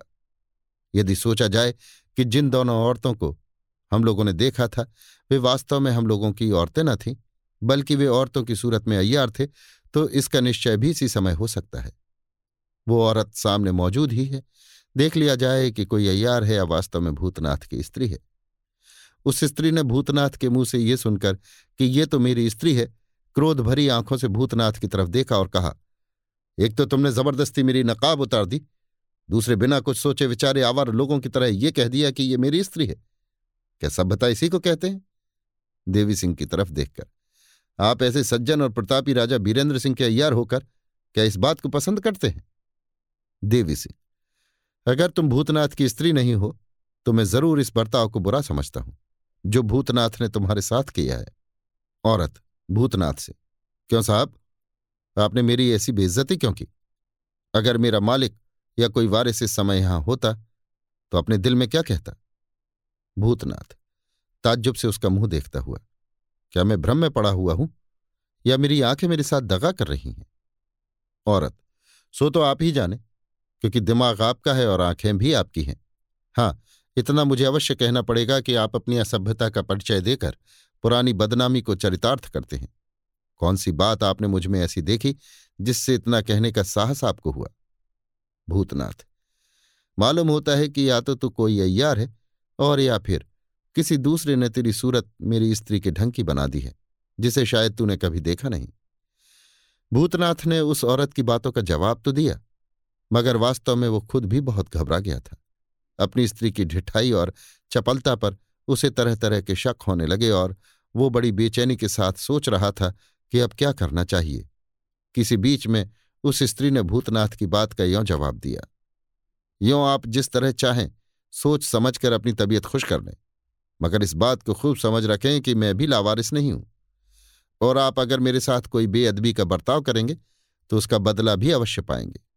साथ ही इस बात को भी अवश्य समझ लें कि आपके इतना कहने पर कि तू कोई अय्यार है। आपके सामने अपना चेहरा धोने की बेइज्जती बर्दाश्त नहीं कर सकती। भूतनाथ, अफसोस है कि मैं बिना जाँच किए तुम्हें छोड़ भी नहीं सकता। स्त्री, देवी सिंह की तरफ़ देखकर। बहादुरी तो तब थी जब आप लोग किसी मर्द के साथ इस ढिठाई का बर्ताव करते, एक कमज़ोर औरत को इस तरह मजबूर करके फजीयत करना अयारों और बहादुरों का काम नहीं हाय, इस जगह अगर मेरा कोई होता तो ये दुख न भोगना पड़ता। ये कहकर वो आँसू बहाने लगी। उस औरत की बातचीत कुछ ऐसी ढंग की थी कि सुनने वालों को उस पर दया आ सकती थी और यही मालूम होता था कि ये जो कुछ कह रही है उसमें झूठ का लेश नहीं है। यहाँ तक कि स्वयं भूतनाथ को भी उसकी बातों पर सहम जाना पड़ा और वो ताज्जुब के साथ उस औरत का मुँह देखने लगा। खास करके इस ख्याल से भी कि देखें, आँसू बहने के सबब से उसके चेहरे का रंग कुछ बदलता है या नहीं। उधर देवी सिंह तो उसकी बातों से बहुत ही हैरान हो गए और उनके जी में रह रहकर ये बात पैदा होने लगी कि ज़रूर भूतनाथ इसके पहचानने में धोखा खा गया और वास्तव में ये भूतनाथ की स्त्री नहीं है। अक्सर लोगों ने एक ही रूप रंग के दो आदमी देखे हैं। ताज्जुब नहीं कि यहाँ भी वैसा ही कुछ मामला आ पड़ा हो। देवी सिंह, स्त्री से तो तू इस भूतनाथ की स्त्री नहीं है? स्त्री, जी नहीं। देवी सिंह, आखिर इसका फैसला क्यों कर हो? स्त्री, आप लोग जरा तकलीफ़ करके मेरे घर तक चलें। वहाँ मेरे बच्चों को देखने और मेरे मालिक से बातचीत करने पर आपको मालूम हो जाएगा कि मेरा कहना सच है या झूठ। देवी सिंह औरत की बात पसंद करके। तुम्हारा घर यहाँ से कितनी दूर है? स्त्री, हाथ का इशारा करके। इसी तरफ़ है, सो यहाँ से थोड़ी दूर पर। इस घने पेड़ों के पार ही आपको वो झोपड़ी दिखाई देगी जिसमें आजकल हम लोग रहते हैं। देवी सिंह, क्या तुम झोपड़ी में रहती हो? मगर तुम्हारी सूरज शक्ल तो किसी झोपड़ी में रहने योग्य नहीं है। स्त्री, जी मेरे दो लड़के बीमार हैं। उनकी तंदुरुस्ती का ख्याल करके हवा पानी बदलने की नीयत से आजकल हम लोग यहाँ आ टिके हैं, हाथ जोड़कर। आप कृपा करके शीघ्र उठिए और मेरे डेरे पर चलकर इस बखेड़े को तय कीजिए। विलंब होने से मैं मुफ़्त में सताई जाऊँगी। देवी सिंह, भूतनाथ से, क्या हर्ज है अगर इसके डेरे पर चलकर शक में लिया जाए? भूतनाथ, जो कुछ आपकी राय हो, मैं करने को तैयार हूँ, मगर ये तो मुझे अजीब ढंग से अंधा बना रही है। देवी सिंह अच्छा फिर उठो। अब देर करना उचित नहीं। उस औरत की अनूठी बातचीत ने इन दोनों को इस बात पर मजबूर किया कि उसके साथ साथ डेरे तक या जहाँ वो ले जाए, चुपचाप चले जाएँ और देखें कि जो कुछ वो कहती है, कहाँ तक सच है और आखिर ऐसा ही हुआ। इशारा पाते ही औरत उठ खड़ी हुई। देवी सिंह और भूतनाथ उसके पीछे पीछे रवाना हुए। उस औरत को घोड़े पर सवार होने की आज्ञा न मिली, इसलिए वो घोड़े की लकाम थामे हुए धीरे धीरे इन दोनों के साथ चली। लगभग आध कोस गए होंगे कि दूर से एक छोटा सा कच्चा मकान दिखाई पड़ा, जिसे एक तौर पर झोपड़ी कहना उचित है। ये मकान ऊपर से खपड़े की जगह केवल पत्तों ही से छाया हुआ था। जब ये लोग झोपड़ी के दरवाजे पर पहुँचे, तब उस औरत ने अपने घोड़े को खूंटे के साथ बांधकर थोड़ी सी घास उसके आगे डाल दी। जो उसी जगह एक पेड़ के नीचे पड़ी हुई थी और जिसे देखने से मालूम होता था कि रोज इसी जगह घोड़ा बांधा जाता है। इसके बाद उसने देवी सिंह और भूतनाथ से कहा, आप लोग जरा सा इसी जगह ठहर जाए। मैं अंदर जाकर आप लोगों के लिए चारपाई ले आती हूँ और अपने मालिक तथा लड़कों को भी बुला लाती हूँ। देवी सिंह और भूतनाथ ने इस बात को कबूल किया और कहा, क्या हर्ष है? जाओ मगर जल्दी आना, क्योंकि हम लोग ज़्यादा देर तक यहाँ नहीं ठहर सकते। वो औरत मकान के अंदर चली गई और वे दोनों देर तक बाहर खड़े रहकर उसका इंतज़ार करते रहे। यहाँ तक कि घंटे भर से ज़्यादा बीत गया और वो औरत मकान के बाहर न निकली। आखिर भूतनाथ ने उसे पुकारना और चिल्लाना शुरू किया, मगर इसका भी कोई नतीजा न निकला, अर्थात किसी ने भी उसे किसी तरह का जवाब न दिया। तब लाचार होकर वे दोनों मकान के अंदर घुस गए। फिर भी किसी आदमी की यहाँ तक कि उस औरत की भी सूरत दिखाई न पड़ी। उस छोटी झोपड़ी में किसी को ढूंढना या पता लगाना कौन कठिन था तो भी दोनों ने बित्ता बित्ता ज़मीन देख डाली, मगर सिवाय एक सुरंग के और कुछ भी दिखाई न पड़ा। ना तो मकान में किसी तरह का असबाब ही था और न चारपाई, बिछौना, कपड़ा लत्ता या अन्न और बर्तन इत्यादि ही दिखाई पड़ा। अतः लाचार होकर भूतनाथ ने कहा, बस बस, हम लोगों को उल्लू बनाकर वो इसी सुरंग की राह निकल गई। बेवकूफ़ बनाकर इस तरह उस औरत के निकल जाने से दोनों अय्यारों को बड़ा ही अफसोस हुआ। भूतनाथ ने सुरंग के अंदर घुसकर उस औरत को ढूँढने का इरादा किया। पहले तो इस बात का ख्याल हुआ कि कहीं उस सुरंग में दो चार आदमी घुसकर बैठे ना हो, जो हम लोगों पर बेमौके वार करें। मगर जब अपनी तिलिस्मी खंजर का ध्यान आया तो ये ख्याल जाता रहा और बेफिक्री के साथ तिलिस्मी खंजर लिए हुए भूतनाथ उस सुरंग के अंदर घुसा। पीछे पीछे देवी सिंह ने भी उसके अंदर पैर रखा। वो सुरंग लगभग पाँच सौ कदम के लंबी होगी। उसका दूसरा सिरा घने जंगल में पेड़ों के झुरमुट के अंदर निकला था। देवी सिंह और भूतनाथ भी उसी सुरंग के अंदर ही अंदर वहाँ तक चले गए और इन्हें विश्वास हो गया कि अब उस औरत का पता किसी तरह नहीं लग सकता। इस समय इन दोनों के दिल की क्या कैफियत थी, सो वे ही ठीक जानते होंगे। अतः लाचार होकर देवी सिंह ने घर लौट चलने का विचार किया। मगर भूतनाथ ने इस बात को स्वीकार न करके कहा, इस तरह तकलीफ़ उठाने और बेइज्जत होने पर भी बिना कुछ काम किए घर लौट चलना मेरे ख्याल से उचित नहीं है। देवी सिंह आखिर फिर किया ही क्या जाएगा? मुझे इतनी फुर्सत नहीं है कि कई दिनों तक बेफिक्री के साथ इन लोगों का पीछा किया करूँ। उधर दरबार की जो कुछ कैफियत है, तुम जानते ही हो। ऐसी अवस्था में मालिक की प्रसन्नता का ख्याल न करके एक साधारण काम में दूसरी तरफ़ उलझ रहना मेरे लिए उचित नहीं है। भूतनाथ, आपका कहना ठीक है, मगर इस समय मेरी तबीयत का क्या हाल है, सो भी आप अच्छी तरह समझते होंगे।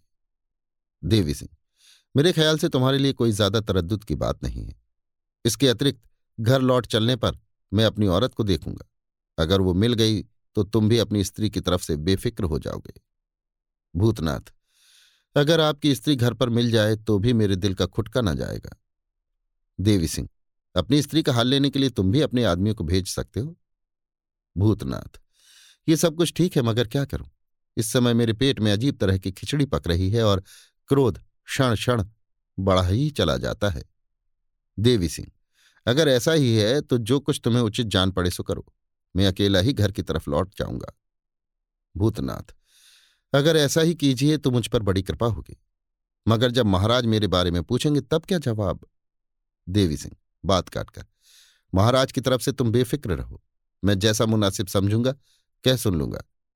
मगर इस बात का वादा कर जाओ कि कितने दिन पर तुम वापस आओगे। या तुम्हारा हाल मुझे कब और क्यों कर मिलेगा? भूतनाथ, मैं आपसे सिर्फ़ तीन दिन की छुट्टी लेता हूँ। अगर इससे ज़्यादा दिन तक अटकने की नौबत आई तो किसी तरह अपने हालचाल की खबर आप तक पहुँचा दूँगा।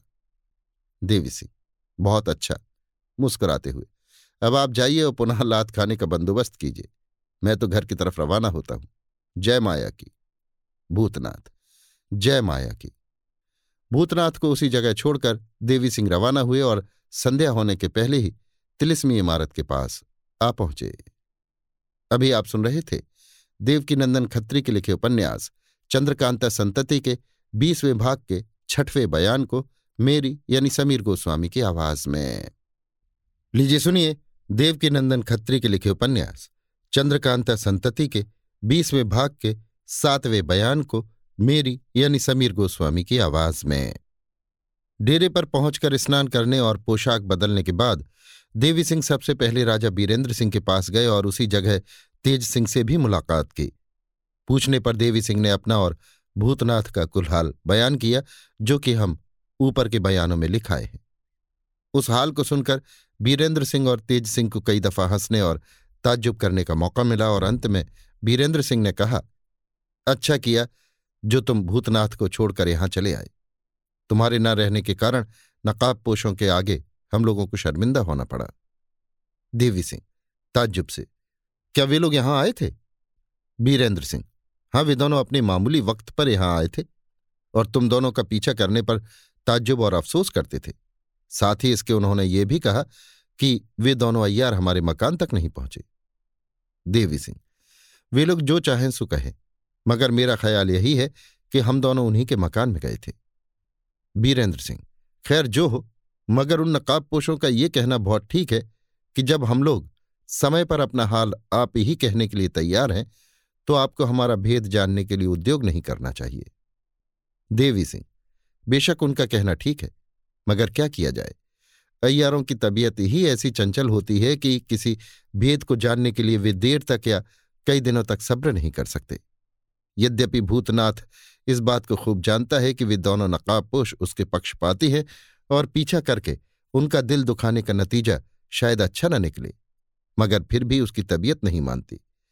तिस पर कल की बेइज्जती और अपनी स्त्री को वहाँ न देखता तो निस्संदेह मेरे साथ वापस चला आता और उन लोगों का पीछा करने का ख्याल अपने दिल से निकाल देता। तेज सिंह, खैर कोई चिंता नहीं, वे नकाबपोश, खुश दिल, नेक और हमारे प्रेमी मालूम होते हैं। इसलिए आशा है कि भूतनाथ को अथवा तुम्हारे किसी आदमी को कोई तकलीफ़ पहुँचाने का ख्याल न करेंगे। बीरेंद्र सिंह, हमारा भी यही ख्याल है। देवी सिंह से मुस्कुराकर, तुम्हारा दिल भी तो अपनी बीवी साहिबा को देखने के लिए बेताब हो रहा होगा। देवी सिंह, बेशक मेरे दिल में धुक धुकी सी लगी हुई है और मैं चाहता हूँ कि किसी तरह आपकी बात पूरी हो तो महल में जाऊँ। बीरेंद्र सिंह, मगर हमसे तो तुमने पूछा ही नहीं कि तुम्हारे जाने के बाद तुम्हारी बीवी महल में थी या नहीं? देवी सिंह, हंसकर, जी आपसे पूछने की मुझे कोई ज़रूरत नहीं, और ना मुझे विश्वास ही है कि आप इस बारे में मुझसे सच बोलेंगे। बीरेंद्र सिंह, हंसकर, खैर, मेरी बातों पर भले विश्वास न करो और महल में जाकर अपनी रानी को देखो। मैं भी उसी जगह पहुंचकर तुम्हें इस बेएतबारी का मज़ा चखाता हूँ। इतना कहकर राजा बीरेंद्र सिंह उठ खड़े हुए और देवी सिंह भी हँसते हुए वहाँ से चले गए। महल के अंदर अपने कमरे में एक कुर्सी पर बैठी चंपा रोहतासगढ़ की पहाड़ी और किले की तस्वीर दीवार के ऊपर बना रही है और उसकी दो लौनियाँ हाथ में मोमी क्षमादान लिए हुए रोशनी दिखाकर इस काम में उसकी मदद कर रही हैं। चंपा का मुँह दीवार की तरफ़ और पीठ सदर दरवाजे की तरफ़ है। दोनों लौंडियाँ भी उसी की तरह दीवार की तरफ़ देख रही हैं। इसलिए चंपा तथा उसकी लौंडियों को इस बात की कुछ भी खबर नहीं कि देवी सिंह धीरे धीरे पैर दबाते हुए इस कमरे में आकर दूर से और कुछ देर से उनकी कार्रवाई देखते हुए ताज्जुब कर रहे हैं। चंपा तस्वीर बनाने के काम में बहुत ही निपुण और शीघ्र काम करने वाली थी तथा उसे तस्वीरों के बनाने का शौक भी हद से ज़्यादा था। देवी सिंह ने उसके हाथ की बनाई हुई सैकड़ों तस्वीरें देखी थी, मगर आज की तरह ताज्जुब करने का मौका उन्हें आज के पहले नहीं मिला था। ताज्जुब इसलिए कि इस समय जिस ढंग की तस्वीरें चंपा बना रही थी, ठीक उसी ढंग की तस्वीरें देवी सिंह ने भूतनाथ के साथ जाकर नकाबपोशों के मकान में दीवार के ऊपर बनी हुई देखी थी। कह सकते हैं कि एक स्थान या इमारत की तस्वीर अगर दो कारीगर बनावे तो संभव है कि एक ढंग की तैयार हो जाए। मगर यहाँ यही बात न थी। नकाबपोशों के मकान में रोहतास गढ़ पहाड़ी की जो तस्वीर देवी सिंह ने देखी थी उसमें दो नकाबपोश सवार पहाड़ी के ऊपर चढ़ते हुए दिखलाए गए थे, जिनमें से एक का घोड़ा मुश्किल और दूसरे का सब्जा था। इस समय जो तस्वीर चंपा बना रही थी, उसमें भी उसी ठिकाने, उसी ढंग के दो सवार इसने बनाए थे और उसी तरह इन दोनों सवारों में से भी एक का घोड़ा मुश्की और दूसरे का सब्जा था। देवी सिंह का ख्याल है कि ये बात इत्तेफाक से नहीं हो सकती। ताज्जुब के साथ उस तस्वीर को देखते हुए देवी सिंह सोचने लगे, क्या ये तस्वीर इसने यों ही अंदाज से तैयार की है? नहीं नहीं, ऐसा नहीं हो सकता। अगर ये तस्वीर इसने अंदाज से बनाई होती तो दोनों सवार और घोड़े ठीक उसी रंग के न बनते जैसा कि मैं उन नकाब पोशों के यहाँ देख आया हूँ। तो क्या ये वास्तव में उन नकाब पोशों के यहाँ गई थी? बेशक गई होगी, क्योंकि उस तस्वीर के देखे बिना उसके जोड़ की तस्वीर ये बना नहीं सकती। मगर इस तस्वीर के बनाने से साफ़ ज़ाहिर होता है कि ये अपनी उन नकाब पोशों के यहाँ जाने वाली बात गुप्त रखना भी नहीं चाहती। मगर ताज्जुब है कि जब इसका ऐसा ख्याल है तो वहाँ नकाब पोशों के घर पर मुझे देखकर छिप क्यों गई थी? खैर, अब बातचीत करने पर जो कुछ भेद है, सब मालूम हो जाएगा। ये सोचकर देवी सिंह दो कदम आगे बढ़े ही थे कि पैरों की आहट पाकर चंपा चौंकी और घूमकर पीछे देखने लगी। देवी सिंह पर निगाह पड़ते ही कूची और रंग की प्याली ज़मीन पर रखकर उठ खड़ी हुई और हाथ जोड़कर प्रणाम करने के बाद बोली, आप सफ़र से लौटकर कब आए? देवी सिंह मुस्कुराते हुए, चार पाँच घंटे हुए होंगे, मगर यहाँ भी मैं आधी घड़ी से तमाशा देख रहा हूँ। चंपा मुस्कुराती हुई, क्या खूब, इस तरह चोरी से ताक झाँक करने की क्या ज़रूरत थी? देवी सिंह, इस तस्वीर और इसकी बनावट को देखकर मैं ताज्जुब कर रहा था। और तुम्हारे काम में हर्ष डालने का इरादा नहीं होता था। चंपा, हंसकर, बहुत ठीक। खैर, आइए और बैठी देवी सिंह, पहले मैं तुम्हारी इस कुर्सी पर बैठ के इस तस्वीर को गौर से देखूँगा। इतना कहकर देवी सिंह उस कुर्सी पर बैठ गए, जिस पर थोड़ी ही देर पहले चंपा बैठी हुई तस्वीर बना रही थी, और बड़े गौर से उस तस्वीर को देखने लगे। चंपा भी कुर्सी की पिछवाई पकड़कर खड़ी हो गई और देखने लगी। देखते देखते देवी सिंह ने झट हल्के जर्द ढंग की प्याली और कूची उठा ली और उस तस्वीर में रोहतासगढ़ किले के ऊपर एक बुर्ज और उसके साथ सटे हुए पताके का साधारण निशान बनाया। अर्थात उसकी ज़मीन बांधी, जिसे देखते ही चंपा चौंकी और बोली हाँ हाँ ठीक है, ये बनाना तो मैं भूल ही गई थी। बस अब आप रहने दीजिए, इसे भी मैं ही अपने हाथ से बनाऊँगी। तब आप देखकर कहिएगा कि तस्वीर कैसी बनी और इसमें कौन सी बात छूट गई थी? चंपा की इस बात को सुन देवी सिंह चौंक पड़े। अब उन्हें पूरा पूरा विश्वास हो गया कि चंपा उन नकाब पोशों के मकान ज़रूर गई थी और मैंने निस्संदेह इसी को देखा था। अतः देवी सिंह ने घूमकर चंपा की तरफ़ देखा और कहा, मगर पहले ये तो बताओ कि वहाँ मुझे देखकर तुम भाग क्यों गई थी? चंपा ताज्जुब की सूरत बना के, कहा? कब? देवी सिंह, उन्हीं नकाब पोशों के हाँ चंपा, मुझे बिल्कुल याद नहीं पड़ता कि आप कब की बात कर रहे हैं। देवी सिंह। अब लगी ना नखरा करके परेशान करने। चंपा, मैं आपके चरणों की कसम खाकर कहती हूँ कि मुझे कुछ याद नहीं कि आप कब की बात कर रहे हैं। अब तो देवी सिंह के ताज्जुब की कोई हद न रही, क्योंकि वे खूब जानते थे कि चंपा जितनी खूबसूरत और अयारी के फन में तेज है, उतनी ही नेक और पतिव्रता भी है। वो उनके चरणों की कसम खाकर झूठ कदापि नहीं बोल सकती। अतः कुछ देर तक ताज्जुब के साथ गौर करने के बाद पुनः देवी सिंह ने कहा, आखिर कल या परसों तुम कहाँ गई थी? चंपा, मैं तो कहीं नहीं गई। आप महारानी चंद्रकांता से पूछ लें, क्योंकि मेरा उनका तो दिन रात का संग है। अगर मैं कहीं जाती तो किसी काम से ही जाती और ऐसी अवस्था में आपसे छिपाने की ज़रूरत ही क्या थी? देवी सिंह, फिर ये तस्वीर तुमने कहाँ देखी? चंपा, ये तस्वीर मैं इतना कह चंपा कपड़े का एक लपेटा हुआ पुलिंदा उठा लाई और देवी सिंह के हाथ में दे दिया। देवी सिंह ने उसे खोलकर देखा और चौंक कर चंपा से पूछा, ये नक्शा तुम्हें कहाँ से मिला? चंपा, ये नक्शा मुझे कहाँ से मिला सो मैं पीछे कहूँगी। पहले आप ये बतावें, किस नक्शे को देखकर आप क्यों चौंके और ये नक्शा वास्तव में कहाँ का है? क्योंकि मैं इसके बारे में कुछ भी नहीं जानती। देवी सिंह ये नक्शा उन्हीं नकाबपोशों के मकान का है, जिनके बारे में मैं अभी तुमसे पूछ रहा था। चंपा, कौन नकाबपोश? वे ही जो दरबार में आया करते हैं। देवी सिंह हाँ वे ही, और उन्हीं के यहाँ मैंने तुमको देखा था। चंपा, ताज्जुब के साथ, यों मैं कुछ भी नहीं समझ सकती।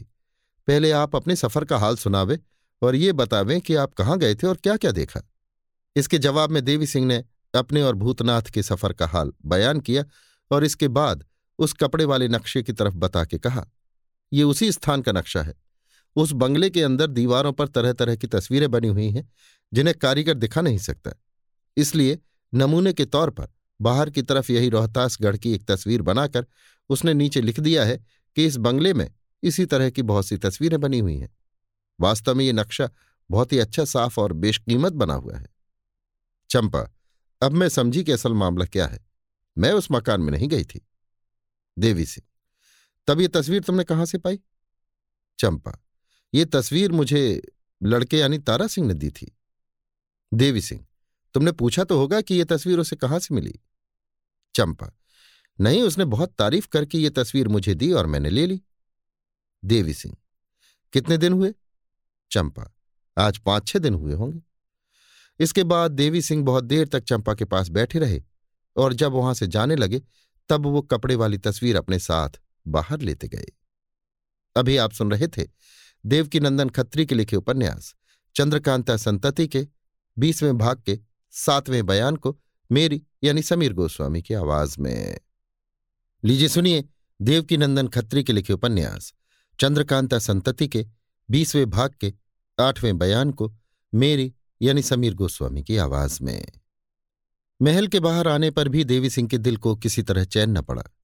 यद्यपि रात बहुत बीत चुकी थी, तथापि राजा बीरेंद्र सिंह से मिलकर उस तस्वीर के विषय में बातचीत करने की नीयत से वो राजा साहब के कमरे में चले गए। मगर वहाँ जाने पर मालूम हुआ कि बीरेंद्र सिंह महल में गए हैं।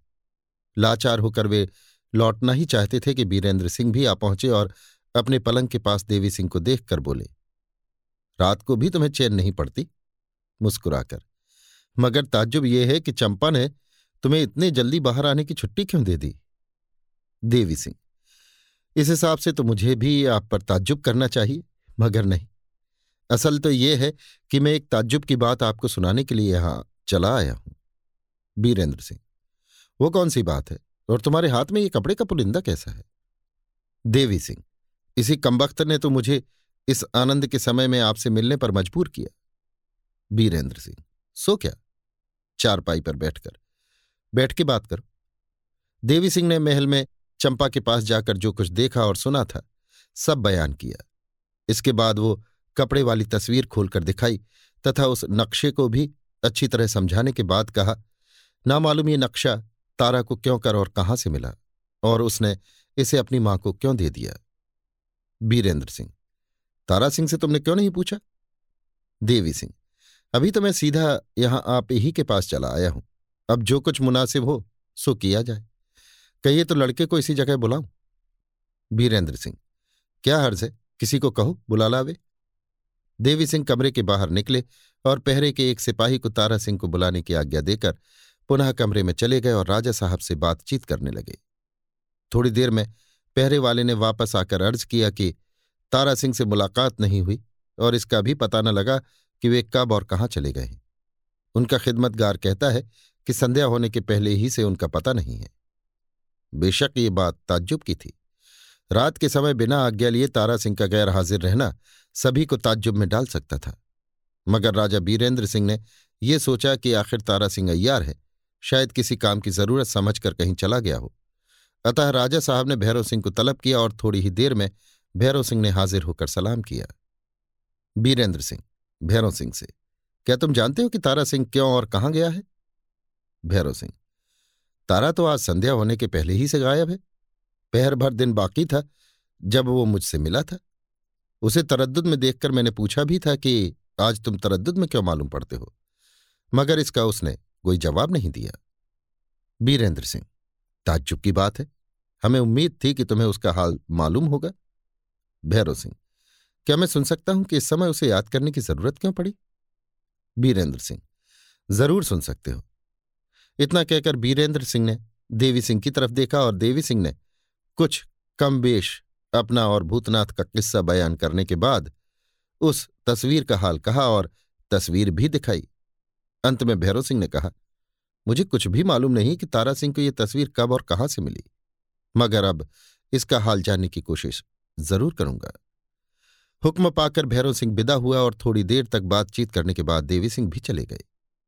दूसरे दिन मामूली कामों से छुट्टी पाकर राजा बीरेंद्र सिंह जब दरबार खास में बैठे तो पुनः तारा सिंह के विषय में बातचीत शुरू हुई और इसी बीच में नकाब पोषों का भी ज़िक्र छिड़ा।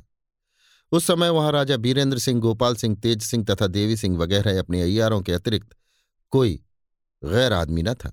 जितने थे, सभी ताज्जुब के साथ तारा सिंह के विषय में तरह तरह की बातें कर रहे थे और मौके पर भूतनाथ तथा नकाबपोशों का भी ज़िक्र आता था। दोनों नकाब पोष वहाँ आके इंद्रजीत सिंह और आनंद सिंह का किस्सा सुना गए थे। उसे आज तीन दिन का जमाना गुजर गया। इस बीच में ना तो दोनों नकाब पोष आए और ना उनके विषय में कोई बात ही सुनी गई।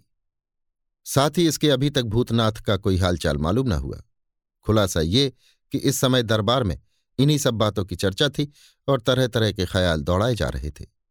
इसी समय चौबदार ने दोनों नकाब पोषों के आने की इत्तला की। हुक्म पाकर वे दोनों हाजिर हुए और सलाम करके आज्ञानुसार उचित स्थान पर ही बैठ गए। एक नकाब पोष हाथ जोड़ के राजा बीरेंद्र सिंह से, महाराज, ताज्जुब करते होंगे कि ताबेदारों ने हाजिर होने में दो तीन दिन का नागा किया। बीरेंद्र सिंह, बेशक ऐसा ही है। क्योंकि हम लोग इंद्रजीत और आनंद का तिलिस्मिक किस्सा सुनने के लिए बेचैन हो रहे थे।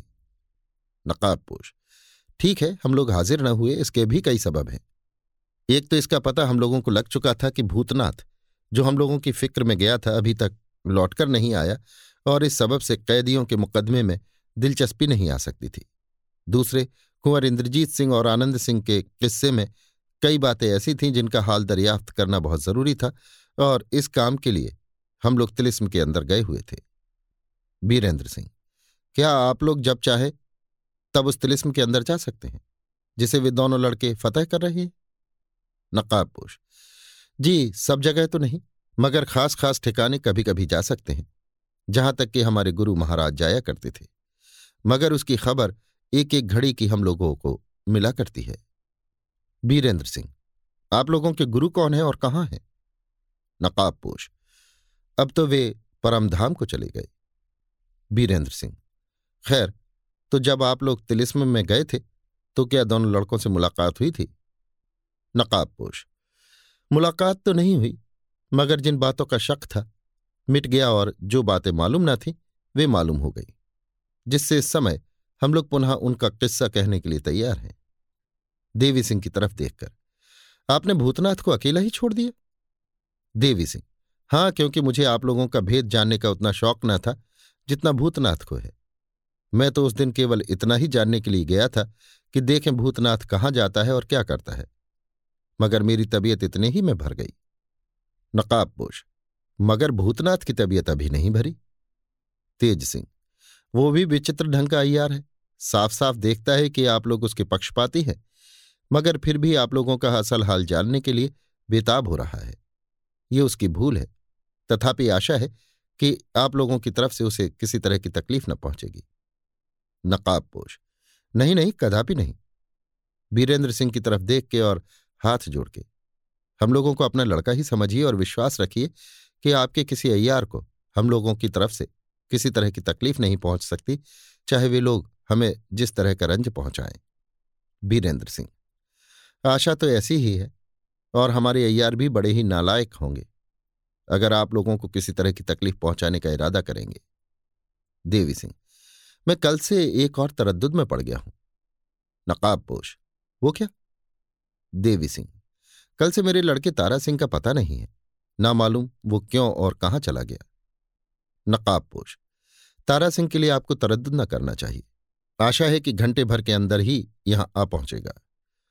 देवी सिंह आपके इस कहने से तो मालूम होता है कि आपको उसका हाल भी मालूम है। नकाबपोश बेशक मालूम है, मगर मैं अपनी ज़ुबान से कुछ भी ना कहूँगा। आप स्वयं उससे जो कुछ पूछना होगा, पूछ लेंगे। बीरेंद्र सिंह से, आज जिस समय हम लोग घर से यहाँ की तरफ़ रवाना हो रहे थे, उस समय एक चिट्ठी कुंवर इंद्रजीत सिंह की मुझे मिली, जिसमें उन्होंने लिखा था कि तुम महाराज के पास जाकर मेरी तरफ़ से अर्ज़ करो कि महाराज भैरव सिंह और तारा सिंह को मेरे पास भेज दें, क्योंकि उनके बिना हम लोगों को कई बातों की तकलीफ़ हो रही है। साथ ही इसके एक चिट्ठी महाराज के नाम की भी उन्होंने भेजी है। इतना कह के नकाबपोश ने अपनी जेब में से एक बंद लिफाफा निकालकर बीरेंद्र सिंह के हाथ में दे दिया। बीरेंद्र सिंह ताज्जुब के साथ लिफाफा लेकर, सीधे मेरे पास क्यों नहीं भेजा? नकाबपोश वे ना तो खुद तिलिस्म के बाहर आ सकते हैं और ना किसी को भेज सकते हैं। हम लोग का आदमी हरदम तिलिस्म के अंदर मौजूद रहता है और उनके हालचाल की खबर लिया करता है। इसलिए उसी मार्फत पत्र भेज सकते हैं। इतना सुनकर बीरेंद्र सिंह चुप हो रहे और लिफाफा खोलकर पढ़ने लगे। प्रणाम इत्यादि के बाद ये लिखा था, हम दोनों भाई कुशलपूर्वक तिलिस्म की कार्रवाई कर रहे हैं, परंतु कोई अय्यार या मददगार न रहने के कारण कभी कभी तकलीफ़ हो जाती है। इसलिए आशा है कि भैरव सिंह और तारा सिंह को शीघ्र भेज देंगे। यहाँ तिलिस्म में ईश्वर ने हमें दो मददगार बहुत अच्छे पहुँचा दिए हैं, जिनका नाम राम सिंह और लक्ष्मण सिंह है। ये दोनों माया रानी और तिलिस्मी दारोगा इत्यादि के भेदों से खूब वाकिफ हैं। यदि इन लोगों के सामने दुष्टों के मुकदमे का फैसला करेंगे तो आशा है कि देखने सुनने वालों को एक अपूर्व आनंद मिलेगा। इन्हीं दोनों की जुबानी हम दोनों भाइयों का हाल पूरा पूरा मिला करेगा और ये ही दोनों भैरों सिंह को भी हम लोगों के पास पहुँचा देंगे। भाई गोपाल सिंह से कह दीजिएगा कि उनके दोस्त भरत सिंह जी भी इस तिलिस्म में मुझे मिले हैं। उन्हें कमबख्त दारोगा ने कैद किया था। ईश्वर की कृपा से उनकी जान बच गई। भाई गोपाल सिंह जी मुझसे विदा होते समय तालाब वाली नहर के विषय में गुप्त रीत से जो कुछ कह गए थे वो ठीक निकला। चाँद वाला पताका भी हम लोगों को मिल गया। आपके आज्ञाकारी पुत्र इंद्रजीत आनंद। इस चिट्ठी को पढ़कर बीरेंद्र सिंह बहुत ही प्रसन्न हुए। मगर साथ ही इसके उन्हें ताज्जुब भी हद से ज़्यादा हुआ। इंद्रजीत सिंह के हाथ के अक्षर पहचानने में किसी तरह की भूल नहीं हो सकती थी। तथापि शक मिटाने के लिए वीरेंद्र सिंह ने वो चिट्ठी राजा गोपाल सिंह के हाथ में दे दी, क्योंकि उनके विषय में भी दो एक गुप्त बातों का ऐसा इशारा था, जिसके पढ़ने से इस बात का रत्ती भर भी शक नहीं हो सकता था कि ये चिट्ठी कुमार के हाथ की लिखी हुई नहीं है या ये नकाबपोश जाल करते हैं। चिट्ठी पढ़ने के साथ ही राजा गोपाल सिंह हद से ज़्यादा खुश होकर चौंक पड़े और राजा वीरेंद्र सिंह की तरफ़ देखकर बोले, निस्संदेह ये पत्र इंद्रजीत के हाथ का लिखा हुआ है।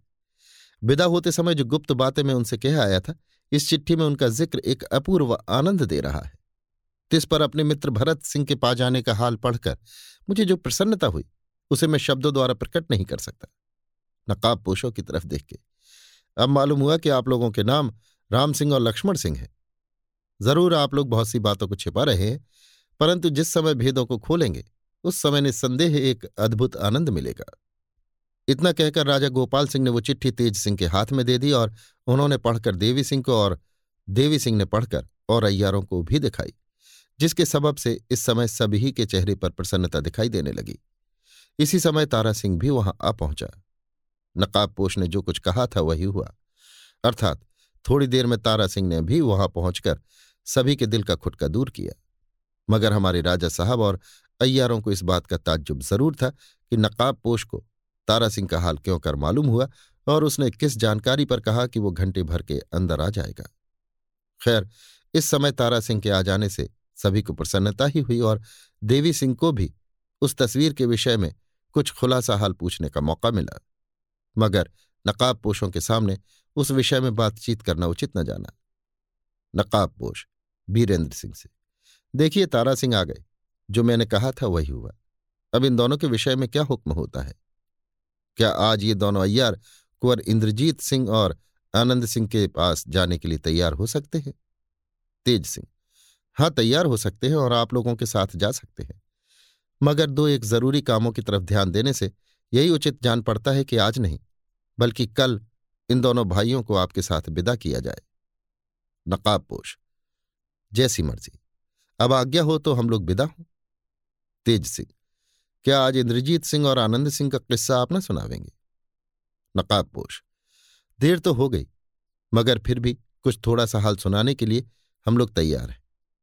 आप दरियाफ्त करावें, यदि बड़े महाराज निश्चिंत हों तो इशारा पाते ही भैरव सिंह बड़े महाराज अर्थात महाराज सुरेंद्र सिंह के पास चले गए और थोड़ी ही देर में लौट आकर बोले, महाराज, आप लोगों का इंतज़ार कर रहे हैं। इतना सुनते ही बीरेंद्र सिंह के साथ ही साथ सब कोई उठ खड़े हुए और बात की बात में ये दरबार खास, महाराज सुरेंद्र सिंह का दरबार खास हो गया। अभी आप सुन रहे थे देवकी नंदन खत्री के लिखे उपन्यास, चंद्रकांता संतति के, बीसवें भाग के, आठवें बयान को, मेरी यानी समीर गोस्वामी की आवाज़ में। लीजिए सुनिए देवकीनंदन खत्री के लिखे उपन्यास, चंद्रकांता संतति के, बीसवें भाग के, नौवें बयान को मेरी यानी समीर गोस्वामी की आवाज़ में। महाराज सुरेंद्र सिंह और बीरेंद्र सिंह तथा उनके अयारों के सामने एक नकाब पोष ने दोनों कुमारों का हाल इस तरह बयान करना शुरू किया। कुंवर इंद्रजीत सिंह ने भी उन पाँचों कैदियों के साथ रात को उसी बाग में गुजारा किया। सवेरा होने पर सब मामूली कामों से छुट्टी पाकर दोनों भाई उसी बीच वाले बुर्ज के पास गए और चबूतरे वाले पत्थरों को गौर से देखने लगे। उन पत्थरों में कहीं कहीं अंक और अक्षर भी खुदे हुए थे। उन्हीं अंकों को देखते देखते इंद्रजीत सिंह ने एक चौखूटे पत्थर पर हाथ रखा और आनंद सिंह की तरफ़ देखकर कहा, बस, इसी पत्थर को हमें उखाड़ना चाहिए। इसके जवाब में आनंद सिंह ने, जी हाँ, कहा और तिलिस्मी खंजर की नोक से उस टुकड़े को उखाड़ डाला।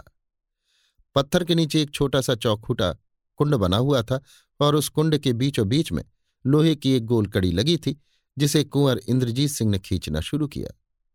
उस कड़ी के साथ लोहे की पच्चीस तीस हाथ लंबी जंजीर लगी हुई थी, जो बराबर खिंचती हुई चली आई और जब वो रुक गई, अर्थात अपनी हद तक खिंचकर बाहर निकल आई, तब उस चबूतरे के चारों तरफ़ का निचला पत्थर आप से आप उखड़कर ज़मीन के साथ लग गया और उसके अंदर जाने के लिए दो रास्ते दिखाई देने लगे। इनमें से एक रास्ता नीचे तहखाने में उतर जाने के लिए था और दूसरा बुर्ज के ऊपर चढ़ने के लिए। दोनों कुमार पहले बुर्ज के ऊपर चढ़ गए और वहाँ से चारों तरफ़ की बहार देखने लगे। खास बाग के कुछ हिस्से और उनके कई तरफ़ की मज़बूत दीवारें तथा कुछ इमारतें और पेड़ पत्ते इत्यादि दिखाई दे रहे थे। उन सभी को गौर से देखने के बाद कुमार नीचे उतर आए और उन पाँचों कैदियों को ये कहकर कि, तुम लोग इसी बाग में रहो, खबरदार नीचे न उतरना। दोनों भाई तहखाने में उतर गए। नीचे उतरने के लिए चक्करदार ग्यारह सीढ़ियाँ थीं, जिन्हें तय करने के बाद वे दोनों एक लंबे चौड़े कमरे में पहुँचे। वहाँ बिल्कुल अंधकार था। मगर तिलिस्मी खंजर की रोशनी करने पर वहाँ की सब चीज़ें साफ़ दिखाई देने लगीं। वो कमरा लंबाई में बीस हाथ और चौड़ाई में पंद्रह हाथ से ज़्यादा न होगा। उसके बीचों बीच में लोहे का एक चबूतरा था और उसके ऊपर लोहे का एक शेर बैठा हुआ था, जिसकी चमकदार आँखें उसके भयानक चेहरे के साथ ही साथ देखने वालों के दिल पर खौफ पैदा कर सकती थी। उसके सामने ज़मीन पर लोहे का एक हथौड़ा पड़ा हुआ था। बस इसके अतिरिक्त उस कमरे में और कुछ भी न था। कुंवर इंद्रजीत सिंह ने उस शेर के सिर को अच्छी तरह टटोलना शुरू किया। उस शेर के दाहिने कान की तरफ़ केवल एक उंगली जाने लायक छोटा सा गड्ढा था। कुंवर इंद्रजीत सिंह ने अपनी जेब में से एक चमकदार चीज़ निकालकर उस गड्ढे में फंसाने के बाद शेर के सामने वाला हथौड़ा ज़मीन से उठाकर उसी से वो चमकदार चीज़ यानी कील एक ही चोट में ठोंक दी और इसके बाद तुरंत ही दोनों भाई उस तहखाने के बाहर निकल आए। वो चमकदार चीज़ जो शेर के सिर में ठोंकी गई। क्या थी? इसे आप लोग जानते होंगे। ये वही चमकदार चीज़ थी जो कुंवर इंद्रजीत सिंह को बाघ के उस तहखाने में एक पुतले के पेट में से मिली थी, जिसमें वे कुंवर आनंद सिंह को खोजते हुए गए थे। देखिए, चंद्रकांता संतति, दसवां भाग, पहला बयान। जब दोनों कुमार तहखाने के बाहर निकल आए, उसके थोड़ी ही देर बाद ज़मीन के अंदर से धमधमाहट और घड़घड़ाहट की आवाज़ आने लगी। जिससे वे पाँचों कैदी बहुत ही ताज्जुब और घबराहट में आ गए मगर कुमार ने उन्हें समझाकर शांत किया और कुछ खाने पीने की फ़िक्र में लगे। पैर भर बाद वो आवाज़ बंद हुई और तब तक कुमार भी हर तरह से निश्चिंत हो गए। दोपहर दिन ढलने के बाद पाँचों कैदियों को साथ लिए हुए दोनों कुमार पुनः तहखाने के अंदर उतरे। जब उस कमरे में पहुँचे तो वहाँ शेर और चबूतरे का नाम निशान भी न पाया। हाँ उसके बदले में उस जगह एक गड्ढा देखा, जिसमें उतरने के लिए छह सात सीढ़ियाँ बनी हुई थीं। कैदियों को भी साथ लिए और तिलिस्मी खंजर की रोशनी किए हुए दोनों कुमार इस सुरंग में घुसे और लगभग पचास कदम जाने के बाद पुनः एक कमरे में पहुँचे। ये कमरा भी पहले कमरे के बराबर था और इसके सामने की दीवार में पुनः आगे जाने के लिए एक सुरंग का मुहाना नज़र आ रहा था। अर्थात इस कमरे को लांघ कर पुनः आगे बढ़ जाने के लिए भी सामने की तरफ़ सुरंग दिखाई दे रही थी। ये कमरा पहले की तरह खाली या सुनसान न था। इसमें तरह तरह की बेशकीबत चीज़ों, हरबों, जवाहिरात और अशरफियों के जगह जगह ढेर लगे हुए थे, जिन्हें देखकर उन पाँच कैदियों में से एक ने कुंवर इंद्रजीत सिंह से पूछा, ये इतनी बड़ी रकम यहाँ किसके लिए रखी हुई है? इंद्रजीत सिंह, ये सब दौलत हमारे लिए रखी हुई है। केवल इतनी ही नहीं, बल्कि इसी तरह और भी कई जगह इससे भी बढ़कर अच्छी अच्छी और कीमती चीज़ें दिखाई देंगी। कैदी इन चीज़ों को आप क्यों कर बाहर निकालेंगे? इंद्रजीत सिंह, जब हम लोग तिलिस्म तोड़ते हुए चुनारगढ़ पहुँचेंगे, तब ये सब चीज़ें निकलवा ली जाएँगी। कैदी, तब तक इसी तरह ज्यों की त्यों पड़ी रहेंगी। इंद्रजीत सिंह, हाँ, इस कमरे में चारों तरफ़ की दीवारों के साथ तरह तरह के बेशकीमत हरवे लटक रहे थे, जिन पर इस ख्याल से कि जंग इत्यादि लगकर खराब न हो जाएँ, एक किस्म का मोमी रोगन लगाया हुआ था। नीचे दो संदूक जड़ाऊ जेवरों से भरे हुए थे, जिनमें ताले लगे हुए न थे। इसके अतिरिक्त सोने के बहुत से जड़ाऊ खुशनुमा और नाजुक बर्तन भी दिखाई दे रहे थे।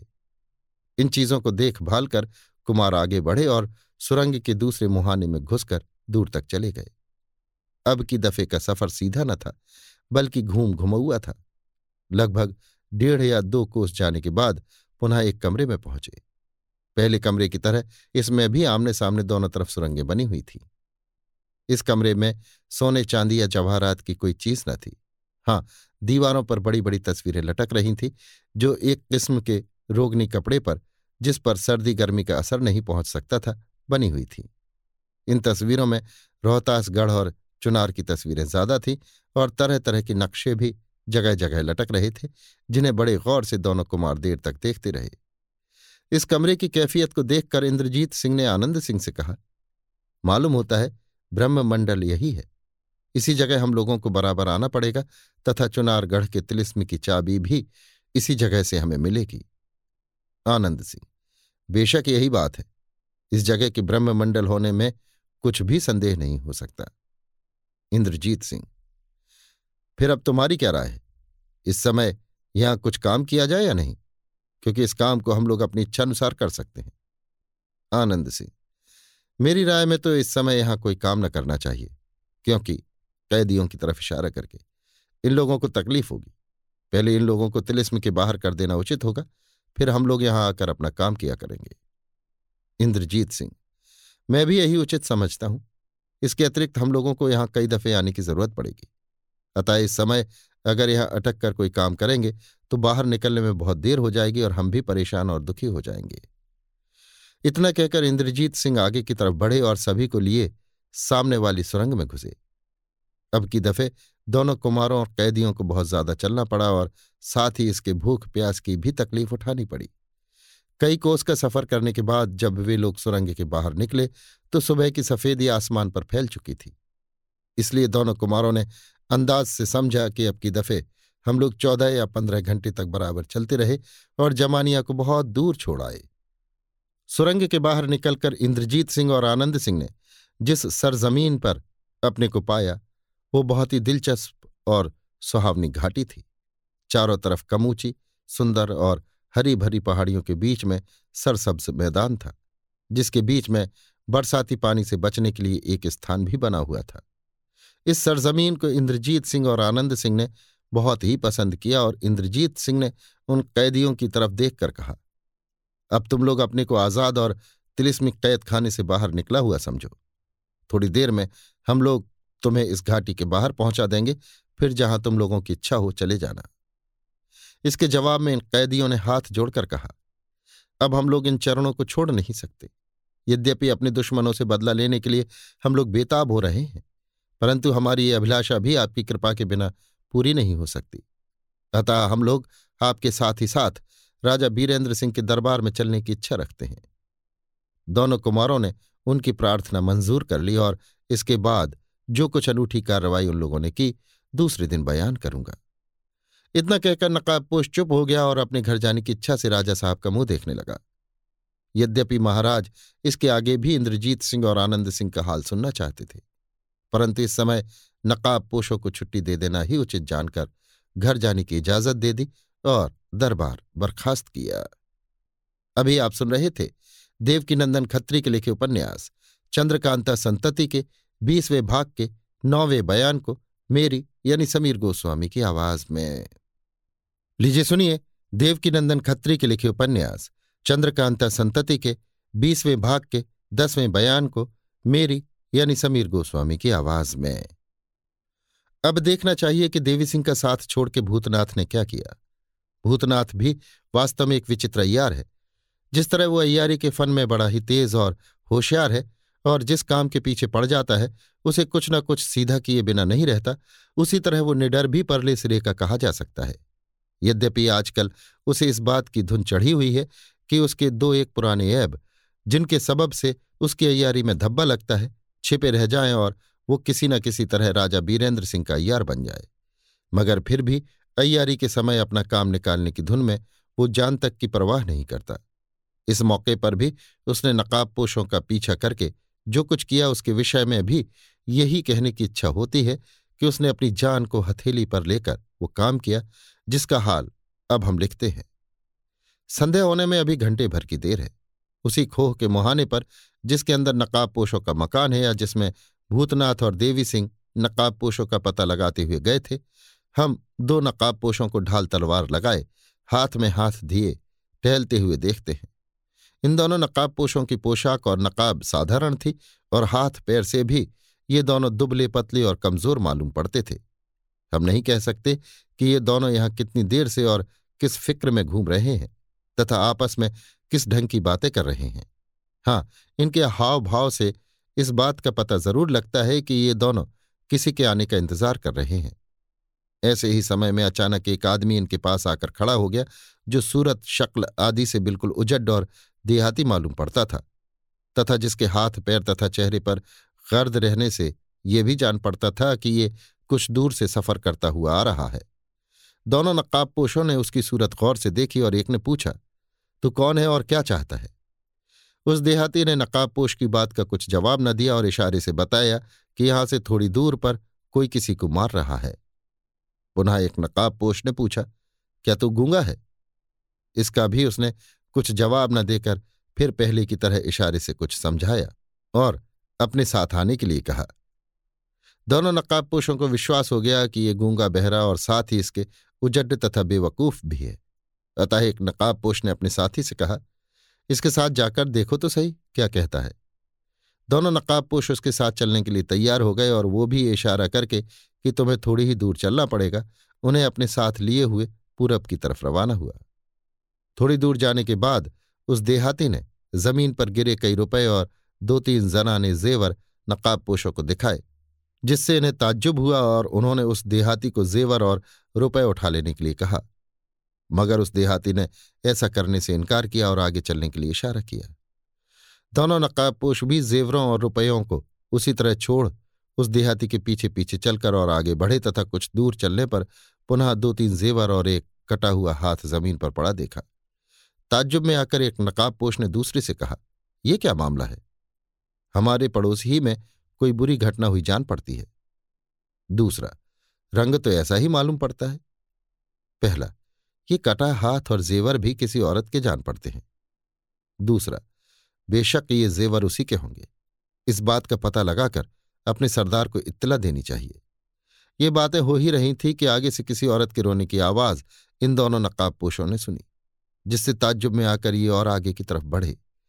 इसी तरह चलकर वे दोनों अपने स्थान से काफ़ी दूर निकल गए और अंत में एक औरत को ज़ोर ज़ोर से रोते चिल्लाते देखा। ये औरत साधारण न थी, बल्कि किसी अमीर घर की मालूम पड़ती थी। इसके बदन में खुशबूदार फूलों के जेवर पड़े हुए थे और ये दोनों हाथ से अपना सिर पीट कर रो रही थी।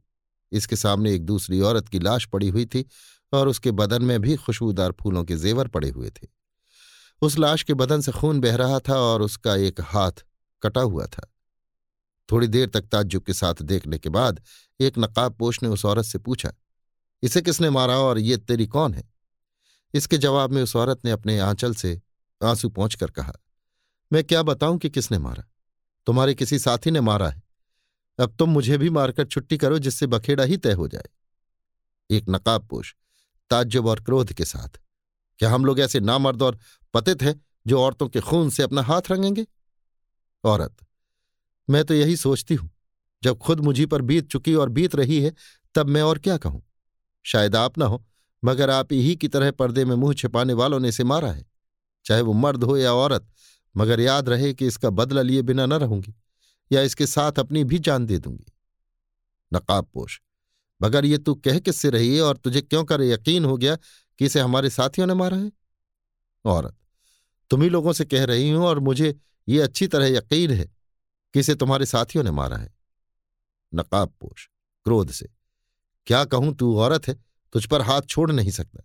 अगर कोई मर्द ऐसी बातें करता तो उसे ऐसी कहने का मज़ा चखा देता।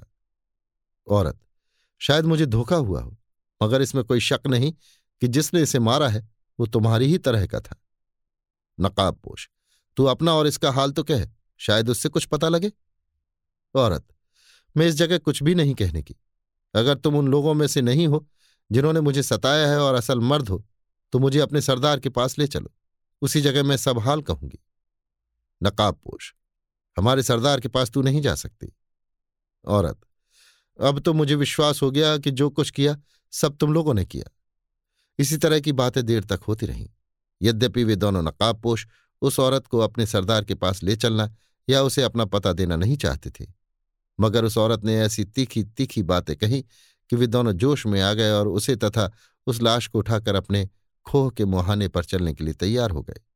उन्होंने लाश उठाकर ले चलने में मदद करने के लिए उस गूँगे देहाती को इशारे में कहा, मगर उसने ऐसा करने से साफ़ इनकार किया, बल्कि जब उन दोनों नकाब पोशों ने उसे डांटा, तब वो डरकर वहाँ से भागा और कुछ दूर पर जाकर खड़ा हो गया।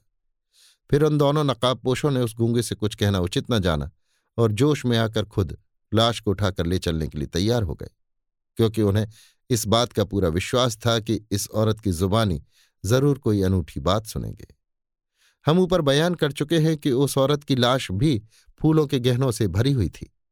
अब इतना और कह देना है कि उन फूलों पर बेहोशी की दवा इस ढंग पर छिड़की हुई थी कि कुछ मालूम नहीं होता था और खुशबू के सबब नकाब पोशों पर उसका कुछ असर हो चुका था, मगर उन्हें इस बात का ख्याल कुछ भी न था। जब उन दोनों ने उस लाश को उठा लिया और फूलों की खुशबू को तेज़ी के साथ दिमाग में घुसने का मौका मिला तब उन दोनों नकाब पोशों ने समझा कि हमारे साथ तैयारी की गई। मगर अब कर ही कह सकते थे। तुरंत सिर में चक्कर आने लगा, जिसके सबब से वे दोनों बैठ गए और साथ ही इसके बेहोश होकर ज़मीन पर लंबे हो गए। उसी समय औरत की लाश भी चैतन्य हो गई और वो देहाती गूँगा भी उनकी खोपड़ी पर आ मौजूद हुआ। उस औरत ने देहाती गूँगे से कहा, अब क्या करना चाहिए? देहाती? बस हमारा काम हो गया। अब इन्हें मालूम हो जाएगा कि भूतनाथ कोई साधारण अयार नहीं है। औरत, मगर अब भी आपको इस बात के सोचने का मौका है कि नकाब पोष लोग आपसे रंज न हो जाएँ और इस बखेड़े का नतीजा बुरा न निकले। देहाती, इन बातों को मैं खूब सोच चुका हूँ। उन दोनों नकाब पोषों को जो हमारे राजा साहब के दरबार में जाया करते हैं, मैं रंज होने का मौका नहीं दूँगा और इन दोनों में से केवल एक ही को उठा ले जाकर और उसी से अपना काम निकालूँगा। इतना कह उस देहाती ने दोनों नकाब पोषों के चेहरे पर से नकाब उलट दी, मगर असली सूरत पर निगाह पड़ती ही चौंक के उस औरत की तरफ़ देख कर कहा ओफोह ये सूरतें तो वे ही हैं जिन्होंने दरबार आम में दारोगा और जयपाल को बदहवास कर दिया था। पहले दिन जब एक नकाब पोष ने अपने चेहरे पर से नकाब हटाई थी तो दारोगा के सिर में चक्कर आ गया था। देखिए चंद्रकांता संतति, उन्नीसवां भाग, दसवां बयान। और दूसरे दिन जब दूसरे नकाबपोश ने सूरत दिखाई तो जयपाल की जान शरीर से निकलने की तैयारी करने लगी। देखिए, चंद्रकांता संतति, उन्नीसवां भाग, बारहवां बयान। इसी बीच में वो औरत भी उठकर हर तरह से दुरुस्त हो गई, जिसे थोड़ी देर पहले दोनों नकाब पोश बुर्दा समझकर उठा ले चले थे। असल में उसका हाथ कटा हुआ न था। असली हाथ कपड़े के अंदर छिपा हुआ था और एक बनावटी कटा हुआ हाथ लगाकर दिखा दिया गया था। ऊपर की बातचीत से हमारे पाठक समझ गए होंगे कि ये देहाती महाशय असल में भूतनाथ हैं और दोनों औरतें उसके नौजवान शागिर्द तथा मर्द हैं। भूतनाथ की आखिरी बात सुनकर उसके एक शागिर्द ने, जो औरत की सूरत में था, कहा, क्या ये ही दोनों हमारे महाराज के दरबार में जाया करते हैं? भूतनाथ, दरबार में जब नकाब पोष ने सूरत दिखाई थी, तब दो दफे इन्हीं दोनों की सूरतें देखने में आई थी। मगर मैं नहीं कह सकता कि वहाँ जाने वाले दोनों नकाबपोश यही हैं। मेरा दिल तो यही गवाही देता है कि दोनों नकाबपोश कोई दूसरे हैं और जब दरबार में जाते हैं तो केवल नकाब ही डालकर नहीं, बल्कि अपनी सूरतें भी बदल कर जाते हैं और उस दिन इन्हीं किसी सूरत बनाकर गए थे। शागिर्द, बेशक ऐसा ही है। भूतनाथ, खैर, अब मैं इन दोनों में से एक को छोड़ना जाऊँगा, जैसा कि पहले इरादा कर चुका था, बल्कि दोनों ही को उठाकर ले जाऊँगा और असली भेद मालूम करके ही छोड़ूँगा। इतना कह के भूतनाथ ने अयारी ढंग पर उन दोनों नकाब पोषों की गठरी बांधी और तीनों आदमी मिलजुल कर उन्हें उठा ले गए। अभी आप सुन रहे थे देवकीनंदन खत्री के लिखे उपन्यास, चंद्रकांता संतति के बीसवें भाग के दसवें बयान को मेरी यानी समीर गोस्वामी की आवाज़ में। लीजिए सुनिए देवकीनंदन खत्री के लिखे उपन्यास, चंद्रकांता संतति के बीसवें भाग के ग्यारहवें बयान को मेरी यानी समीर गोस्वामी की आवाज़ में। नकाबपोशों के चले जाने के बाद, जब केवल घर वाले ही वहाँ रह गए, तब राजा बीरेंद्र सिंह ने अपने पिता से, तारा सिंह की बाबत, जो कुछ हाल हम ऊपर लिखा है, कुछ घटा बढ़ाकर बयान किया और इसके बाद कहा, तारा सिंह नकाबपोशों के सामने ही लौटकर आ गया था, जिससे अभी तक ये पूछने का मौका न मिला कि वो कहाँ गया था और वो तस्वीर उसे कहाँ से मिली थी, जो उसने अपनी माँ को दी थी।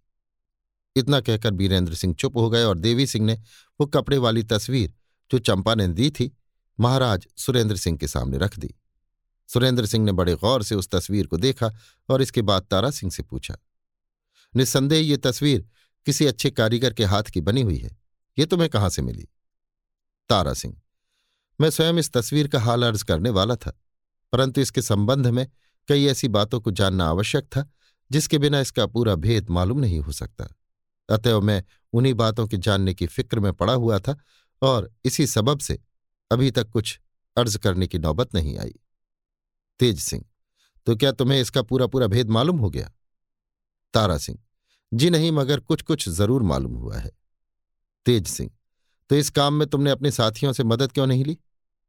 तारा सिंह, अभी तक मदद की ज़रूरत नहीं पड़ी थी, मगर हाँ, अब उनकी मदद लेनी पड़ेगी।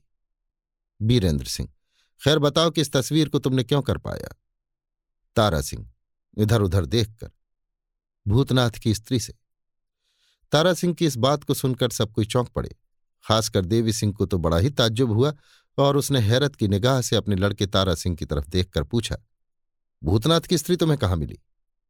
तारा सिंह, उसी जंगल में जिसमें आपने और भूतनाथ ने उसे देखा था, बल्कि उसी झोपड़ी में जिसमें भूतनाथ और आप उसके साथ गए थे और लाचार होकर लौट आए थे। आपको ये सुनकर ताज्जुब होगा कि वो वास्तव में भूतनाथ की स्त्री ही थी। देवी सिंह, आश्चर्य से, है? क्या वो वास्तव में भूतनाथ की स्त्री थी? तारा सिंह, जी हाँ आप और भूतनाथ नकाबपोशों के फेर में यद्यपि कई दिनों तक परेशान हुए, परंतु उतना हाल मालूम न कर सके जितना मैं जान आया हूँ। इस समय दरबार में आपस वालों के सिवा कोई गैर आदमी ऐसा न था जिसके सामने इस तरह की बातों के कहने सुनने में किसी तरह का ख्याल होता। अतः बड़ी उत्कंठा के साथ सब कोई तारा सिंह की बातें सुनने के लिए तैयार हो गए। और देवी सिंह का तो कहना ही क्या, जिनका दिल तूफ़ान में पड़े हुए जहाज़ की तरह हिचकोले खा रहा था। उन्हें यकायक ये ख्याल पैदा हुआ कि अगर वो वास्तव में भूतनाथ की स्त्री थी तो दूसरी औरत भी ज़रूर चंपा ही रही होगी, जिसे नकाब पोशों के मकान में देखा गया था। अतः बड़े ताज्जुब के साथ अपने लड़के तारा सिंह से पूछा, क्या तुम बता सकते हो कि जिन दो औरतों को हमने नकाब पोशों के मकान में देखा था, वे कौन थी? तारा सिंह। उनमें से एक तो ज़रूर भूतनाथ की स्त्री थी, मगर दूसरी के बारे में अभी तक कुछ पता नहीं लगा। देवी सिंह, कुछ सोचकर, दूसरी तुम्हारी माँ होगी? तारा सिंह, शायद ऐसा ही हो, मगर विश्वास नहीं होता। तेज सिंह, तुम्हें यह कैसे निश्चय हुआ कि वो वास्तव में भूतनाथ की स्त्री थी? तारा सिंह, उसने स्वयं भूतनाथ की स्त्री होना स्वीकार किया। बल्कि और भी बहुत सी बातें ऐसी कहीं, जिससे किसी तरह का शक नहीं रहा। देवी सिंह, और तुम्हें यह कैसे मालूम हुआ कि नकाब पोशों के घर में जाकर हम लोगों ने किसे देखा? या जंगल में भूतनाथ की स्त्री हम लोगों को मिली थी, और हम लोग उसके पीछे पीछे एक झोपड़ी में जाकर सूखे हाथ लौट आए थे? तारा सिंह, ये सब हाल भी मुझे बखूबी मालूम है, क्योंकि उस समय मैं भी उसी जंगल में था जिस समय आपने भूतनाथ की स्त्री को देखा और उसके पीछे पीछे गए थे। इस समय आप ये सुनकर और ताज्जुब करेंगे कि आपसे अलग होकर भूतनाथ ने उसी दिन अर्थात कल संध्या के समय उन दोनों नकाबपोशों को गिरफ़्तार कर लिया, जिनकी सूरत यहाँ दरबार में देखकर दारोगा और जयपाल बदहवास हो गए थे। वीरेंद्र सिंह ताज्जुब से, है? मगर वे दोनों नकाबपोश तो आज भी यहाँ आए थे जिनका ज़िक्र तुम कर रहे हो? तारा सिंह, जी हाँ, उन्हें तो मैं अपनी आँखों ही से देख चुका हूँ। मगर मेरे कहने का मतलब यह है कि भूतनाथ ने कल जिन दोनों नकाब पोषों को गिरफ़्तार किया है, उनकी सूरतें ठीक वैसी ही हैं, जैसी दारोगा और जयपाल ने यहाँ देखी थी, चाहे ये लोग हों कोई भी। तेज सिंह, और भूतनाथ ने उन्हें गिरफ़्तार कहाँ पर किया? तारा सिंह, उसी खोह के मुहाने पर उसने उन्हें धोखा दिया, जिसमें नकाबपोश लोग रहते थे। देवी सिंह, मालूम होता है कि हम लोगों की तरह तुम भी कई दिनों से नकाबपोशों की खोज में पड़े हो। तारा सिंह खोज में नहीं, बल्कि फेर में। वीरेंद्र सिंह, खैर तुम खुलासा तौर पर सवाल बयान कर जाओ। इस तरह पूछने और कहने से काम नहीं चलेगा। तारा सिंह, जो आ गया मगर मेरा हाल कुछ बहुत लंबा चौड़ा नहीं। केवल इतना ही कहना है कि मैं भी पाँच सात दिन से उन दोनों नकाब पोषों के फेर में पड़ा हूँ, और इत्तेफाक से मैं भी उसी खोह के अंदर जा पहुँचा था, जिसमें वे लोग रहते हैं। कुछ सोचकर और जीत सिंह की तरफ़ देखकर, अगर कोई हर्ज न हो तो दो घंटे के बाद मुझसे मेरा हाल पूछा जाए। जीत सिंह, महाराज की तरफ़ देखकर और कुछ इशारा पाकर, खैर, कोई चिंता नहीं, मगर ये बताओ कि इस दो घंटे के अंदर तुम क्या काम करोगे? तारा सिंह, कुछ भी नहीं, मैं केवल अपनी माँ से मिल लूँगा और स्नान ध्यान से छुट्टी पालूँगा देवी सिंह, धीरे से, आजकल के लड़के भी कुछ विचित्र ही पैदा होते हैं, खासकर अयारों के। इसके जवाब में तारा सिंह ने अपने पिता की तरफ़ देखा और मुस्कुराकर सिर झुका लिया। ये बात देवी सिंह को कुछ बुरी मालूम हुई, मगर बोलने का मौका न देखकर चुप रह गए। तेज सिंह, तारा सिंह से, आज जब हम लोग तुम्हारे न मिलने से परेशान थे तो हमारी परेशानी को देखकर नकाब पोषों ने कहा था कि तारा सिंह के लिए आपको तरद्दुद नहीं करना चाहिए। आशा है कि वो घंटे भर के अंदर ही यहाँ पहुंचेगा, और वास्तव में हुआ भी ऐसा ही। तो क्या नकाब पोषों को तुम्हारा हाल मालूम था? ये बात नकाब पोषों से भी पूछी गई थी, मगर उन्होंने कुछ जवाब न दिया और कहा कि इसका जवाब तारा ही देगा। तारा सिंह, नकाब पोषों की सभी बातें ताज्जुब की होती हैं। मैं नहीं जानता कि उन्हें मेरा हाल क्यों कर मालूम हुआ। तेज सिंह, क्या तुम्हें इस बात की खबर है कि इंद्रजीत सिंह और आनंद सिंह ने तुम्हें और भैरव सिंह को बुलाया है? तारा सिंह, जी नहीं। तेज सिंह कुमार की चिट्ठी तारा सिंह को दिखाकर। लो इसे पढ़ो। तारा सिंह, चिट्ठी पढ़कर। नकाब पोशो ही के हाथ ये चिट्ठी आई होगी? तेज सिंह, हाँ, और उन्हीं नकाब पोशों के साथ तुम दोनों को जाना भी पड़ेगा। तारा सिंह, जब मर्ज़ी होगी हम दोनों चले जाएँगे। इसके बाद महाराज की आज्ञानुसार दरबार बर्खास्त हुआ और सब कोई अपने अपने ठिकाने चले गए। तारा सिंह भी महल में अपनी माँ से मिलने के लिए चला गया और घंटे भर से ज़्यादा देर तक उसके पास बैठा बातचीत करता रहा। इसके बाद जब महल से बाहर आया तो सीधे जीत सिंह के डेरे में चला गया और जब मालूम हुआ कि वे महाराज सुरेंद्र सिंह के पास गए हुए हैं तो खुद भी महाराज सुरेंद्र सिंह के पास महल में ही चला गया। हम नहीं कह सकते कि महाराज सुरेंद्र सिंह, जीत सिंह और तारा सिंह में देर तक क्या क्या बातें होती रही। हाँ इसका नतीजा ये ज़रूर निकला कि तारा सिंह को पुनः अपना हाल किसी से न कहना पड़ा। अर्थात महाराज ने उसे अपना हाल बयान करने से माफ़ी दे दी और तारा सिंह को भी जो कुछ कहना सुनना था, महाराज से ही कह सुनकर छुट्टी पा ली। औरों को तो इस बात का ऐसा ख्याल न हुआ, मगर देवी सिंह को ये चालाकी बुरी मालूम हुई और उन्हें निश्चय हो गया कि तारा सिंह और चंपा दोनों माँ बेटे मिले हुए हैं और साथ ही इसके बड़े महाराज भी इस भेद को जानते हैं। मगर ताज्जुब है कि अयारों पर प्रकट नहीं करते। इसका कोई ना कोई सबब ज़रूर है। और तब देवी सिंह की हिम्मत न पड़ी कि अपने लड़के को कुछ कहें या डांटें। दो घंटे रात जा चुकी थी, जब महाराज सुरेंद्र सिंह ने बीरेंद्र सिंह और तेज सिंह को अपने पास बुलवाया। उस समय जीत सिंह पहले ही से महाराज सुरेंद्र सिंह के पास बैठे हुए थे। अतः जब दोनों आदमी वहाँ आ गए तो दो घंटे तक तारा सिंह के बारे में बातचीत होती रही और इसके बाद महाराज आराम करने के लिए पलंग पर चले गए। बीरेंद्र सिंह और तेज सिंह अपने अपने कमरे में चले आए। अभी आप सुन रहे थे देवकीनंदन खत्री के लिखे उपन्यास, चंद्रकांता संतति के बीसवें भाग के ग्यारहवें बयान को मेरी यानी समीर गोस्वामी की आवाज़ में। लीजिए सुनिए देवकीनंदन खत्री के लिखे उपन्यास, चंद्रकांता संतति के बीसवें भाग के बारहवें बयान को मेरी यानी समीर गोस्वामी की आवाज़ में। दूसरे दिन अपने मामूली समय पर पुनः दोनों नकाब पोषों के आने की इतला मिली। उस समय जीत सिंह, बीरेंद्र सिंह और तेज सिंह, राजा गोपाल सिंह, बलभद्र सिंह, इंद्रदेव और बद्रीनाथ वगैरह अपने यहाँ के कुछ अय्यार लोग भी महाराज सुरेंद्र सिंह के पास बैठे हुए थे और उन्हीं नकाबपोशों के बारे में तरह तरह की बातें हो रही थीं। आज्ञा अनुसार दोनों नकाबपोश हाजिर किए गए और फिर इस तरह बातचीत होने लगी। तेज सिंह नकाबपोशों की तरफ़ देखकर, तारा सिंह की जुबानी सुनने में आया कि भूतनाथ ने आपके दो आदमियों को अयारी करके गिरफ़्तार कर लिया है। एक नकाबपोश जी हाँ, हम लोगों को भी इस बात की खबर लग चुकी है, मगर कोई चिंता की बात नहीं है। गिरफ़्तार होने और बेइज्जती उठाने पर भी वे दोनों भूतनाथ को किसी भी तरह की कोई तकलीफ़ न देंगे और न भूतनाथ ही उन्हें किसी तरह की तकलीफ़ दे सकेगा। यद्यपि उस समय भूतनाथ ने उन दोनों को नहीं पहचाना, मगर जब उनका परिचय पाएगा और पहचानेगा तो उसे बड़ा ही ताज्जुब होगा। जो हो, मगर भूतनाथ को ऐसा करने की ज़रूरत न थी। ताज्जुब है कि ऐसे फजूल के कामों में भूतनाथ का जी क्यों कर लगता है।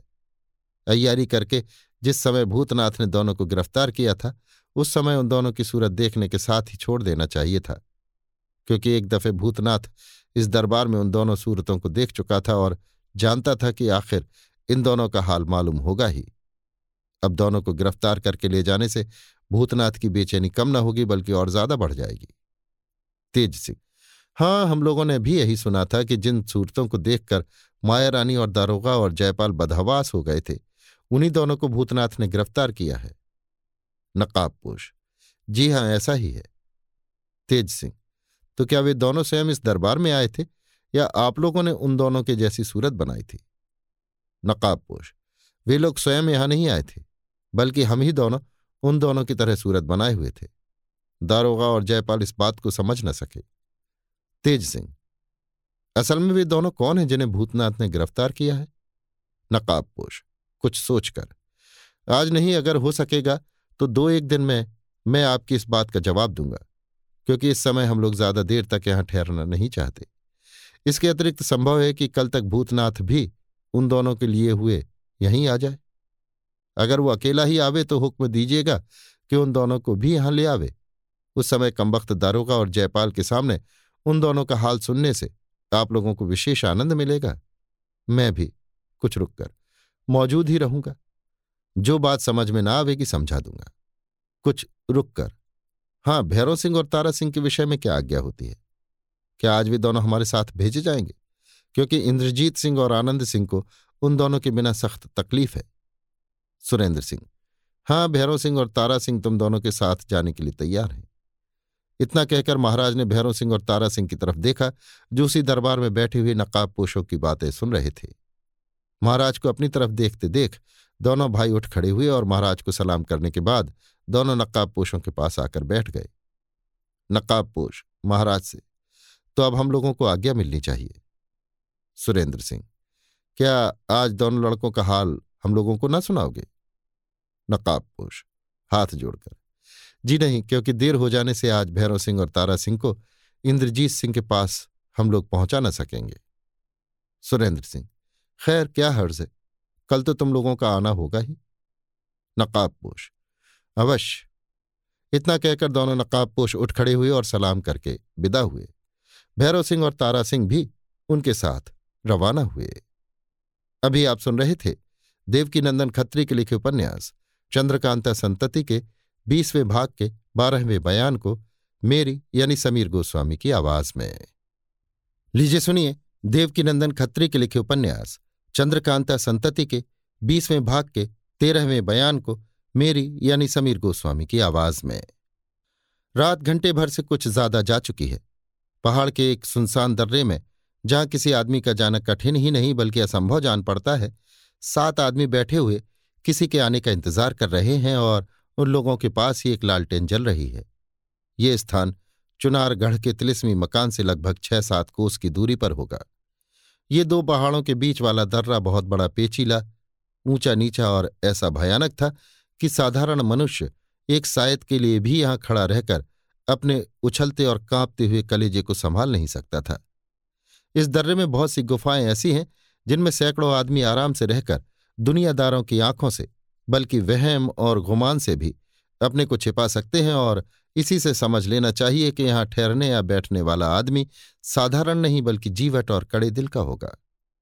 ये सातों आदमी जिन्हें हम बेफिक्री के साथ बैठे देखते हैं, भूतनाथ के साथी हैं और उसी की आज्ञानुसार ऐसे स्थान में अपना घर बनाए हुए पड़े हैं। इस समय भूतनाथ यहाँ आने वाला है, अतः ये लोग भी उसी का इंतज़ार कर रहे हैं। इसी समय भूतनाथ भी उन दोनों नकाबपोशों को, जिन्हें आज ही धोखा देकर गिरफ़्तार किया था, लिए हुए आ पहुँचा। भूतनाथ को देखते ही वे लोग उठ खड़े हुए और बेहोश नकाबपोशों की गठरी उतारने में सहायता दी।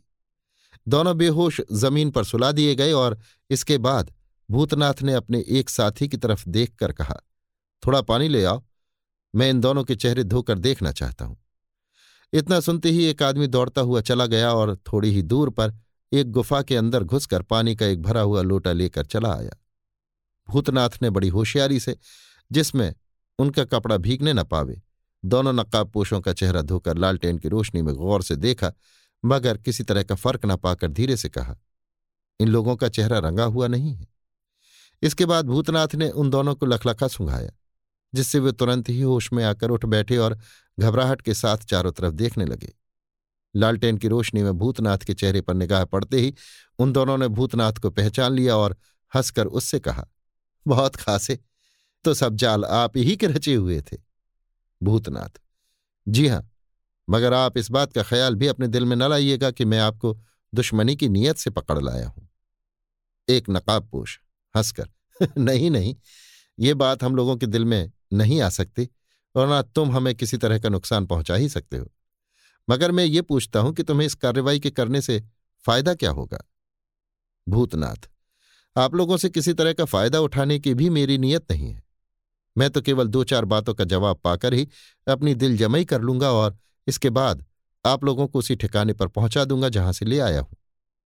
नकाबपोश मगर तुम्हारा ये ख्याल भी ठीक नहीं है, क्योंकि तुम खुद समझ गए होगे कि हम लोग थोड़े ही दिनों के लिए अपने चेहरे पर नकाब डाले हुए हैं और अपना भेद प्रकट होने नहीं देते।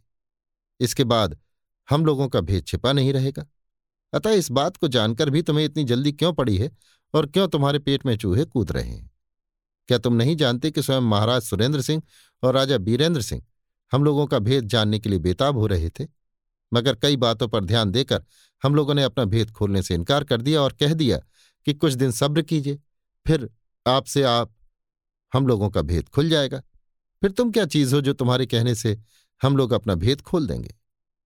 नकाबपोश की बेरुखी मिली हुई बातें सुनकर यद्यपि भूतनाथ को क्रोध चढ़ाया, मगर क्रोध करने का मौका न देख वो चुप रह गया और नरमी के साथ फिर बातचीत करने लगा।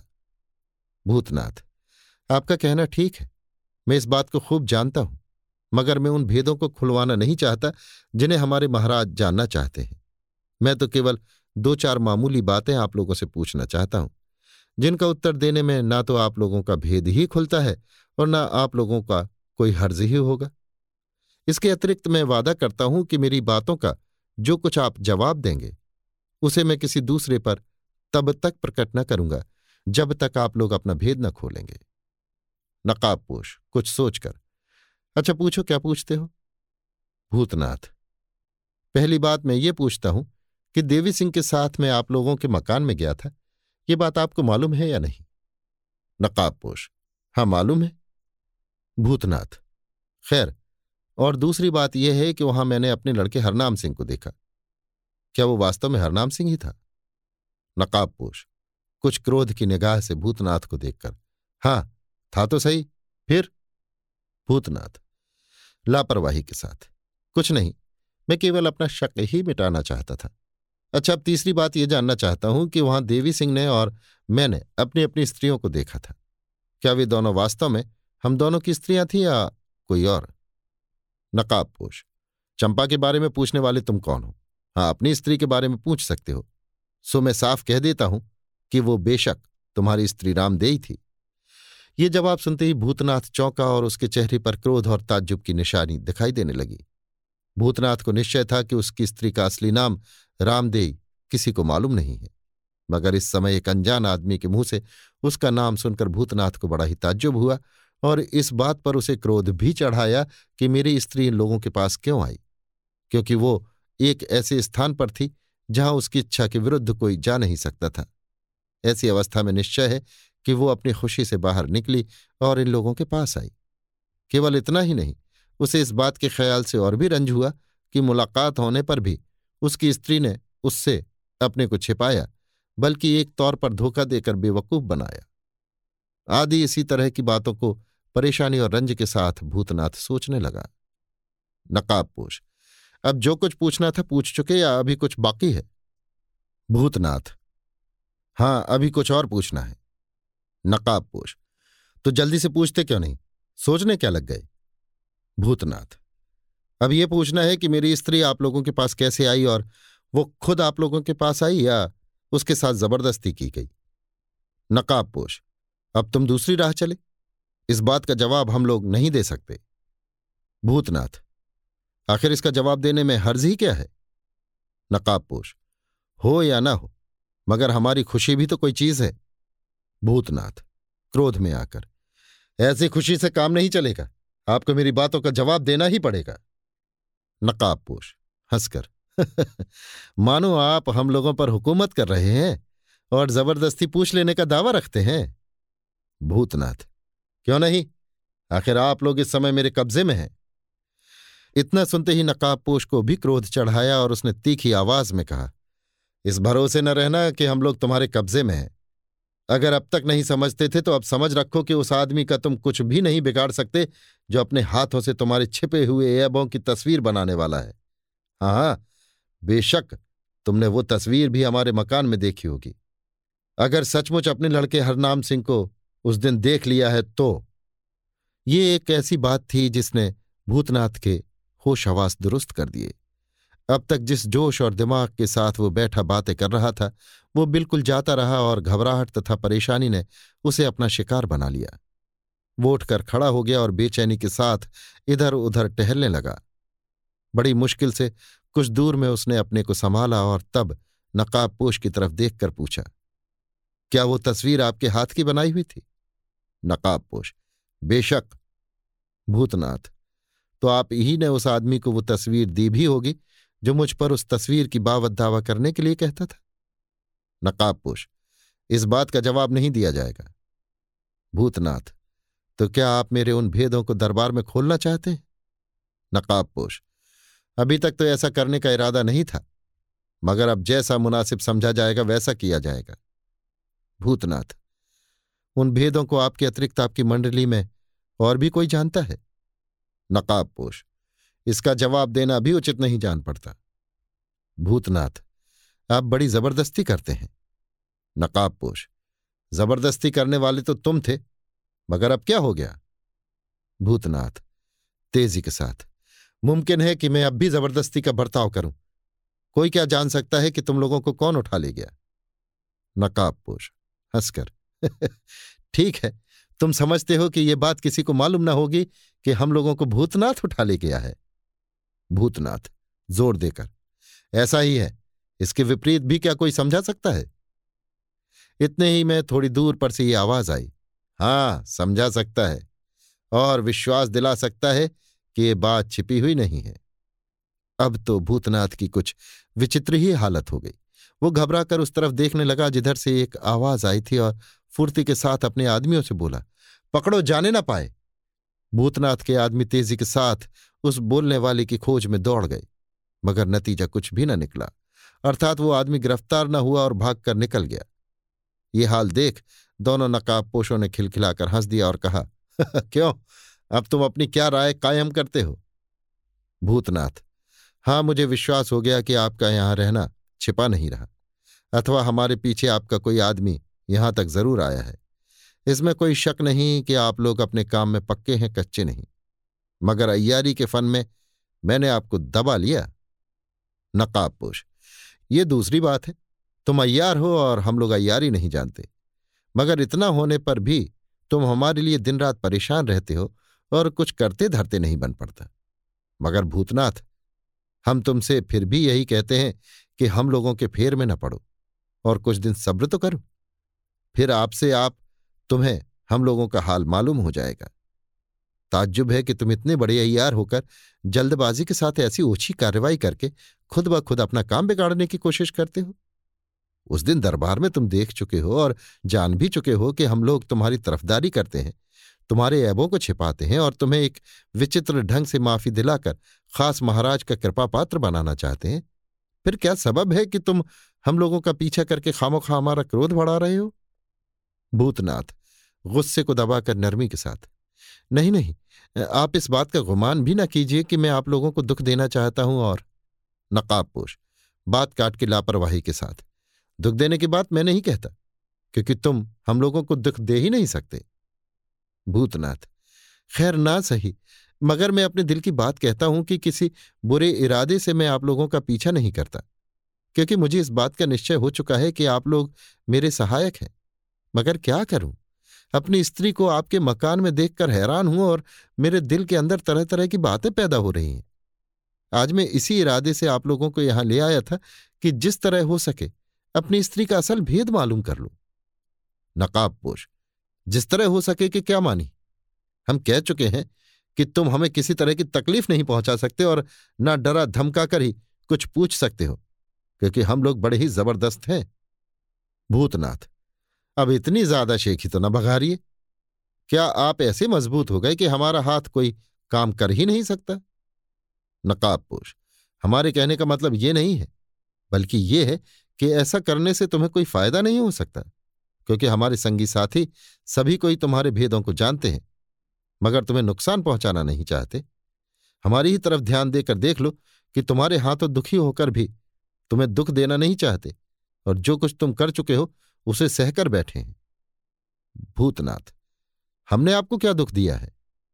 नकाबपोश अगर हम इस बात का कुछ जवाब देंगे तो तुम औरों को तो नहीं, मगर हमें पहचान जाओगे। भूतनाथ, अगर आपको पहचान भी जाऊँगा तो क्या हर्ष है? मैं फिर प्रतिज्ञापूर्वक कहता हूँ, जब तक आपसे हम अपना भेद ना खोलेंगे, तब तक मैं अपने मुँह से कुछ भी किसी के सामने ना कहूँगा। आप इसका निश्चय रखिए।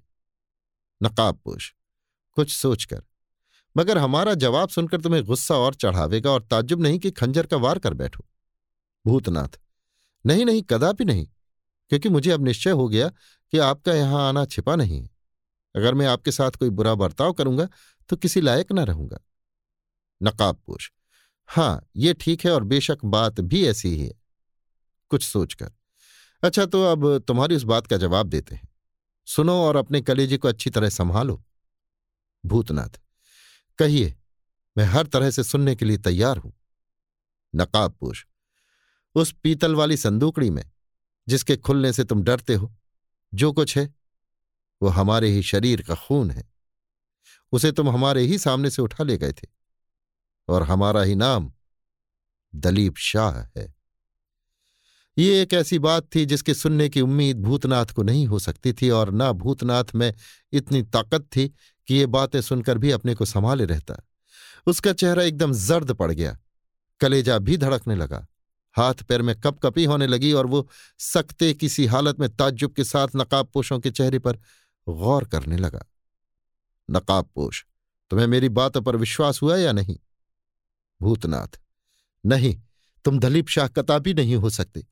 यद्यपि मैंने दलीप शाह की सूरत नहीं देखी है, मगर मैं उसके पहचानने में गलती नहीं कर सकता और न इसी बात की उम्मीद हो सकती है कि दलीप शाह मुझे माफ़ कर देगा या मेरे साथ दोस्ती का बर्ताव करेगा। नकाबपोश तो मुझे दलीप शाह होने के लिए कुछ और भी सबूत देना पड़ेगा और उस भयानक रात की ओर इशारा करना पड़ेगा जिस रात को तुमने वो कार्रवाई की थी, जिस रात को घटाटोप अंधेरी छाई हुई थी। बादल गरज रहे थे तो बार बार बिजली चमक कर औरतों के कलेजों को दहला रही थी, बल्कि उसी समय एक दफे बिजली तेज़ी के साथ चमक कर पास ही वाले खजूर के पेड़ पर गिरी थी, और तुम स्याह कंबल की धोंधी लगाए आम की बारी में घुसकर एकाएक गायब हो गए थे। कहो, कुछ और भी परिचय दूँ या बस? भूतनाथ कांपती हुई आवाज़ में, बस बस, मैं ऐसी बातें सुनना नहीं चाहता। कुछ रुककर, मगर मेरा दिल यही कह रहा है कि तुम दलीप शाह नहीं हो।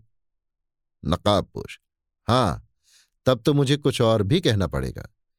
जिस समय तुम घर के अंदर घुसे थे, तुम्हारे हाथ में स्याह कपड़े का एक बहुत बड़ा लिफाफा था।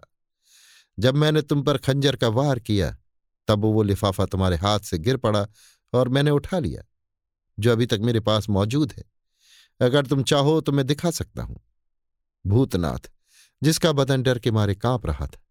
बस बस बस, मैं तुम्हें कह चुका हूँ और फिर कहता हूँ कि ऐसी बातें सुनना नहीं चाहता और न इसके सुनने से मुझे विश्वास ही हो सकता है कि तुम दलीप शाह हो। मुझ पर दया करो और अपनी चलती फिरती ज़ुबान रोको। नकाबपोश अगर विश्वास नहीं हो सका हो तो मैं कुछ और भी कहूँगा और अगर तुम ना सुनोगे तो अपने साथी को सुनाऊँगा। अपने साथी नकाबपोश की तरफ़ देख के, मैं उस समय अपनी चारपाई के पास बैठा कुछ लिख रहा था, जब ये भूतनाथ मेरे सामने आकर खड़ा हो गया। कंबल की एक घोंगी एक क्षण के लिए इसके आगे की तरफ़ से हट गई थी और इसके कपड़े पर पड़े हुए खून के छींटे दिखाई दे रहे थे। यद्यपि मेरी तरह इसके चेहरे पर भी नकाब पड़ी हुई थी, मगर मैं खूब समझता था कि ये भूतनाथ है। मैं उठ खड़ा हुआ और फुर्ती के साथ इसके चेहरे पर से नकाब हटाकर इसकी सूरत देख ली। उस समय इसके चेहरे पर भी खून के छींटे पड़े हुए दिखाई दिए। भूतनाथ ने मुझे डांट कर कहा कि तुम हट जाओ और मुझे अपना काम करने दो। तब तक मुझे इस बात की कुछ भी खबर न थी कि ये मेरे पास क्यों आया है और क्या चाहता है। जब मैंने पूछा कि तुम क्या करना चाहते हो और मैं यहाँ से क्यों हट जाऊँ, तब इसने मुझ पर खंजर का वार किया, क्योंकि ये उस समय बिल्कुल पागल हो रहा था और मालूम होता था कि इस समय अपने पराय को पहचान नहीं सकता। भूतनाथ, बात काटकर, उफ, बस करो वास्तव में उस समय मुझे अपने पराय को पहचानने की ताकत न थी। मैं अपनी गरज में मतवाला और साथ ही इसके अंधा भी हो रहा था। नकाबपोश हाँ हाँ सो तो मैं खुद ही कह रहा हूँ, क्योंकि तुमने उस समय अपने प्यारे लड़के को कुछ भी नहीं पहचाना और रुपए के लालच ने तुम्हें माया रानी के तिलिस्मी दारोगा का हुक्म मानने पर मजबूर किया। अपने साथी नकाबपोश की तरफ़ देखकर, उस समय इसकी स्त्री अर्थात कमला की माँ इससे रंज होकर मेरे ही घर में आई और छिपी हुई थी और जिस चारपाई के पास में बैठा हुआ लिख रहा था, उसी पर उसका छोटा बच्चा अर्थात कमला का छोटा भाई सो रहा था। उसकी माँ अंदर के दालान में भोजन कर रही थी और उसके पास उसकी बहन अर्थात भूतनाथ की साली भी बैठी हुई अपने दुख दर्द की कहानी के साथ ही इसकी शिकायत भी कर रही थी। उसका छोटा बच्चा उसकी गोद में था, मगर भूतनाथ भूतनाथ, बात काटता हुआ, ओफ ओफ, बस करो, मैं सुनना नहीं चाहता। तुम तुम मैं इतना कहता हुआ भूतनाथ पागलों की तरह इधर उधर घूमने लगा और फिर एक चक्कर खाकर ज़मीन पर गिरने के साथ ही बेहोश हो गया। अभी आप सुन रहे थे देवकीनंदन खत्री के लिखे उपन्यास, चंद्रकांता संतति के बीसवें भाग के तेरहवें बयान को मेरी यानी समीर गोस्वामी की आवाज़ में। लीजिए, सुनिए, देवकीनंदन खत्री के लिखे उपन्यास, चंद्रकांता संतति के बीसवें भाग के चौदहवें बयान को मेरी यानी समीर गोस्वामी की आवाज़ में। भूतनाथ के बेहोश हो जाने पर दोनों नकाब पोषों ने भूतनाथ के साथियों में से एक को पानी लाने के लिए कहा और जब वो पानी ले आया तो उस नकाब पोष ने, जिसने अपने को दलीप शाह बताया था, अपने हाथ से भूतनाथ को होश में लाने का उद्योग किया। थोड़ी ही देर में भूतनाथ चैतन्य हो गया और नकाबपोश की तरफ़ देखकर बोला, मुझसे बड़ी भारी भूल हुई जो आप दोनों को फंसाकर यहाँ ले आया हूँ। आज मेरी हिम्मत बिल्कुल टूट गई और मुझे निश्चय हो गया कि अब मेरी मुराद पूरी नहीं हो सकती और मुझे लाचार होकर अपनी जान देनी पड़ेगी। नकाबपोश, नहीं नहीं भूतनाथ, तुम ऐसा मत सोचो। देखो, हम कह चुके हैं और तुम्हें मालूम भी हो चुका है कि हम लोग तुम्हारे ऐबों को खोलना नहीं चाहते। बल्कि राजा बीरेंद्र सिंह से तुम्हें माफ़ी दिलाने का बंदोबस्त कर रहे हैं। फिर तुम इस तरह हताश क्यों होते हो? होश करो और अपने को संभालो। भूतनाथ, ठीक है, मुझे इस बात की आशा हो चली थी कि मेरे ऐब छिपे रह जाएँगे और मैं इसका बंदोबस्त भी कर चुका था कि वो पीतल वाली संदूकड़ी खोली न जाए। मगर अब वो उम्मीद कायम नहीं रह सकती, क्योंकि मैं अपने दुश्मन को अपने सामने मौजूद पाता हूँ। नकाबपोश। बड़े ताज्जुब की बात है कि दरबार में हम लोगों की कैफियत देख सुनकर भी तुम हमें अपना दुश्मन समझते हो। यदि तुम्हें मेरी बातों का विश्वास न हो तो मैं तुम्हें इजाज़त देता हूँ कि खुशी से मेरा सिर काट कर पूरी दिल जमई कर लो और अपना शक भी मिटा लो। तब तो तुम्हें अपने भेदों के खुलने का भय न रहेगा। भूतनाथ, ताज्जुब से नकाब नकाबपोश की सूरत देखकर। दलीप शाह, वास्तव में तुम बड़े ही दिलावर, शेर, मर्द रहम दिल और नेक आदमी हो। क्या सचमुच तुम मेरे कसूरों को माफ़ करते हो? नकाबपोश। हाँ हाँ मैं सच कहता हूँ कि मैंने तुम्हारे कसूरों को माफ़ कर दिया, बल्कि दो रईसों के सामने इस बात की कसम खा चुका हूँ। भूतनाथ, वे दोनों रईस कौन हैं? नकाबपोश, जिनके कब्जे में इस समय हम लोग हैं और जो नित्य महाराज साहब के दरबार में जाया करते हैं। भूतनाथ, क्या राजा साहब के दरबार में जाने वाले नकाबपोश कोई दूसरे हैं? आप नहीं? या उस दिन दरबार में आप नहीं थे जिस दिन आपकी सूरत देखकर जयपाल घबराया था? नकाबपोश। हाँ बेशक वे नकाबपोश दूसरे हैं और समय समय पर नकाब डालने के अतिरिक्त सूरतें भी बदल कर जाया करते हैं। उस दिन वे हमारी सूरत बनाकर दरबार में गए थे। भूतनाथ, वे दोनों कौन हैं? नकाबपोश, यही तो एक बात है जिसे हम लोग खोल नहीं सकते। मगर तुम घबराते क्यों हो? जिस दिन उनकी असली सूरत देखोगे, खुश हो जाओगे। तुम ही नहीं, बल्कि कुल दरबारियों को और महाराज साहब को भी खुशी होगी, क्योंकि वे दोनों नकाबपोश कोई साधारण व्यक्ति नहीं है। भूतनाथ, मेरे इस भेद को वे दोनों जानते हैं या नहीं? नकाबपोश, फिर तुम उसी तरह की बातें पूछने लगे?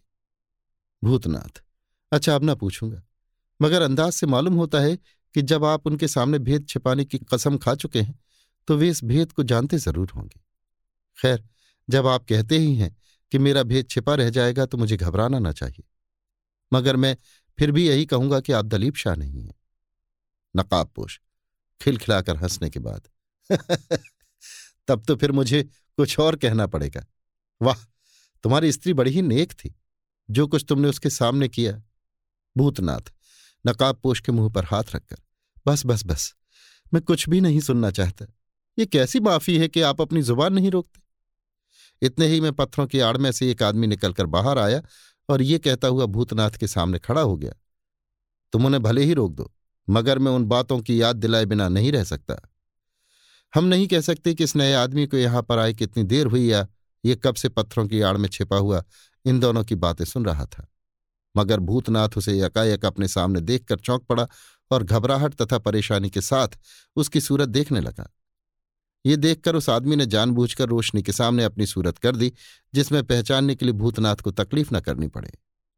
ये वही आदमी था, जिसे भूतनाथ ने नकाबपोशों के मकान में सुराख के अंदर से झाँक कर देखा था और जिसने नकाबपोशों के सामने एक बड़ी सी तस्वीर पेश करके कहा था कि कृपानाथ बस मैं इसी का दावा भूतनाथ पर करूँगा। इस आदमी को देखकर भूतनाथ पहले से भी ज़्यादा घबरा गया। उसके बदन का खून बर्फ़ की तरह जम गया और उसमें हाथ पैर हिलाने की ताकत बिल्कुल ना रही।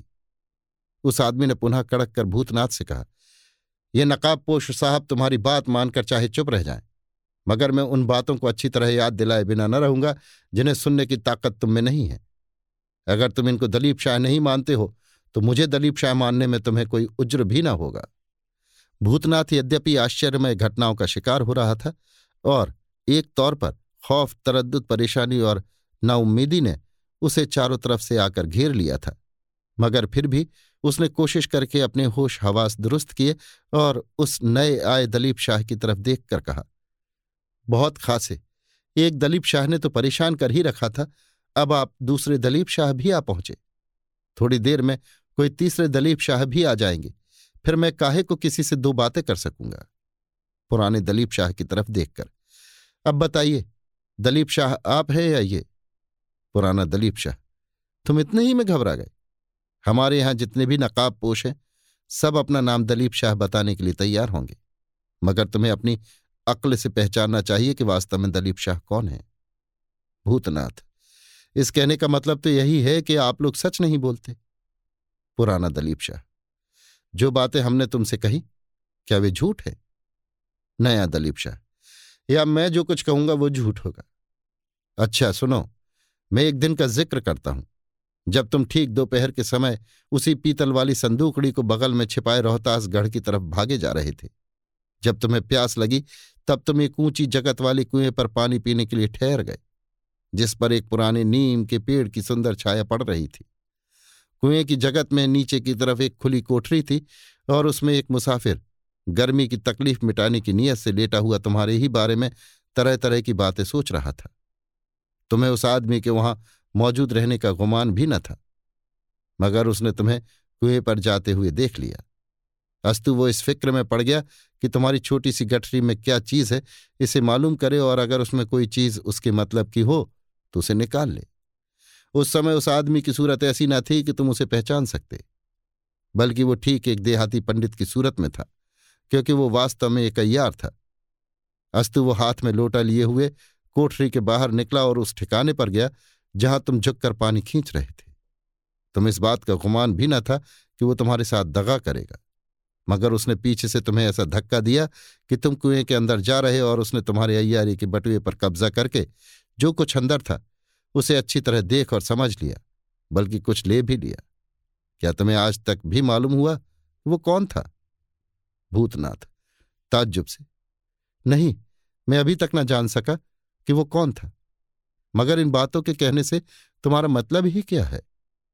नया दलीप शाह मतलब यही है कि तुम जान जाओ कि इस समय वो आदमी तुम्हारे सामने खड़ा है। भूतनाथ, क्रोध से खंजर निकालकर, क्या वो तुम ही थे? नया दलीप शाह, खंजर का जवाब खंजर ही से देने के लिए तैयार होकर, बेशक मैं ही था और मैंने तुम्हारे बटुए में क्या क्या देखा, सो इस समय बयान करूँगा। पहला दलीप शाह भूतनाथ को डपटकर बस खबरदार, होश में आओ और अपनी करतूतों पर ध्यान दो। हमने पहले ही कह दिया था कि तुम क्रोध में आकर अपने को बर्बाद कर दोगे। बेशक तुम बर्बाद हो जाओगे और कौड़ी काम के न रहोगे।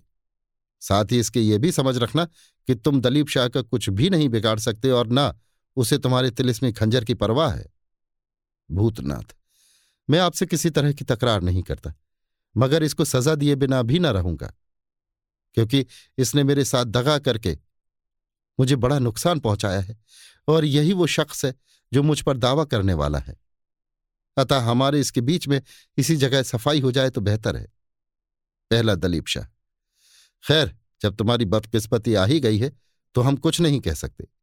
तुम लड़कर देख लो और जो कुछ बदा है भोगो।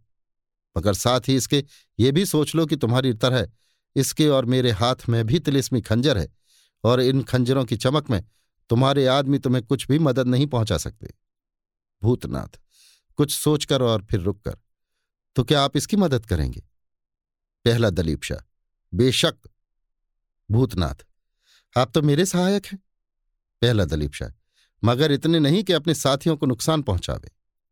भूतनाथ, आखिर ये जब मुझे नुकसान पहुँचाने के लिए तैयार है तो क्या किया जाए? पहला दलीप शाह इनसे भी तुम माफ़ी की उम्मीद करो। क्योंकि हम लोगों के सरदार तुम्हारे पक्ष पाती हैं। भूतनाथ, खंजर म्यान में रखकर। अच्छा अब हम आपकी मेहरबानी पर भरोसा करते हैं। जो चाहे कीजिए। पहला दलीप शाह, नए दलीप से। आओ जी, तुम मेरे पास बैठ जाओ। नया दलीप शाह, मैं तो इससे लड़ता ही नहीं, मुझे क्या कहते हो? लो, मैं तुम्हारे पास बैठ जाता हूँ। मगर ये तो बताओ कि अब इसी भूतनाथ के कब्जे में पड़े रहोगे या यहाँ से चलोगे भी? पहला दलीप शाह, भूतनाथ से। कहो, अब मेरे साथ क्या सलूक करना चाहते हो? तुम्हें मुनासिब तो यही है कि हमें कैद करके दरबार में ले चलो। भूतनाथ, नहीं, मुझमें इतनी हिम्मत नहीं है। बल्कि आप मुझे माफ़ी की उम्मीद दिलाइए तो मैं यहाँ से चला जाऊँ। पहला दलीप शाह हाँ तुम माफ़ी की उम्मीद कर सकते हो, मगर इस शर्त पर कि अब हम लोगों का पीछा न करोगे। भूतनाथ, नहीं, अब ऐसा ना करूँगा। चलिए, मैं अब आपको ठिकाने पहुँचा दूँ। नया दलीप शाह हमें अपना रास्ता मालूम है, किसी मदद की ज़रूरत नहीं। इतना कहकर नया दलीप शाह उठ खड़ा हुआ और साथ ही वे दोनों नकाबपोश भी, जिन्हें भूतनाथ बेहोश करके लाया था, उठे और अपने मकान की तरफ़ चल पड़े। अभी आप सुन रहे थे देवकीनंदन खत्री के लिखे उपन्यास, चंद्रकांता संतति के बीसवें भाग के चौदहवें बयान को मेरी यानी समीर गोस्वामी की आवाज़ में। लीजिए सुनिए देवकीनंदन खत्री के लिखे उपन्यास चंद्रकांता संतति के, बीसवें भाग के, पंद्रहवें बयान को, मेरी, यानी समीर गोस्वामी की आवाज़ में। महाराज सुरेंद्र सिंह के दरबार में दोनों नकाबपोश दूसरे दिन नहीं आए, बल्कि तीसरे दिन आए और आज्ञानुसार बैठ जाने पर अपनी गैरहाजिरी का सबब एक नकाबपोश ने इस तरह बयान किया। भैरव सिंह और तारा सिंह को साथ लेकर यद्यपि हम लोग इंद्रजीत सिंह और आनंद सिंह के पास गए थे, मगर रास्ते में कई तरह की तकलीफ़ हो जाने के कारण जुकाम और बुखार के शिकार बन गए। गले में दर्द और रेजिश के सबब से साफ़ बोला नहीं जाता था, बल्कि अभी तक आवाज़ साफ़ नहीं हुई। इसीलिए कुंवर इंद्रजीत सिंह ने ज़ोर देकर हम लोगों को रोक लिया और दो दिन अपने पास से हटने न दिया। लाचार हम लोग हाजिर न हो सके। उन्होंने एक चिट्ठी भी महाराज के नाम की दी है। ये कहकर नकाबपोश ने एक चिट्ठी जेब से निकाली और उठकर महाराज के हाथ में दी। महाराज ने बड़ी प्रसन्नता से वो चिट्ठी जो खास इंद्रजीत सिंह के हाथ की लिखी हुई थी, पढ़ी और इसके साथ बारी बारी से सभी के हाथ में वो चिट्ठी घूमी। उसमें प्रणाम इत्यादि के बाद ये लिखा हुआ था, आपके आशीर्वाद से हम लोग प्रसन्न हैं। दोनों अयारों के न होने से जो तकलीफ़ थी, अब वो भी जाती रही। राम सिंह और लक्ष्मण सिंह ने हम लोगों की बड़ी मदद की, इसमें कोई संदेह नहीं। हम लोग तिलिस्म का बहुत ज़्यादा काम खत्म कर चुके हैं आशा है कि आज के तीसरे दिन हम दोनों भाई आपकी सेवा में उपस्थित होंगे और इसके बाद जो कुछ तिलिस्म का काम बचा हुआ है, उसे आपकी सेवा में रहकर ही पूरा करेंगे।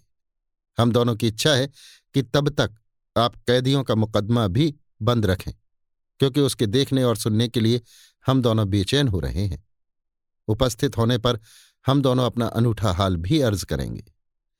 इस चिट्ठी को पढ़कर और ये जानकर सभी प्रसन्न हुए कि अब कुंवर इंद्रजीत सिंह और आनंद सिंह आना ही चाहते हैं।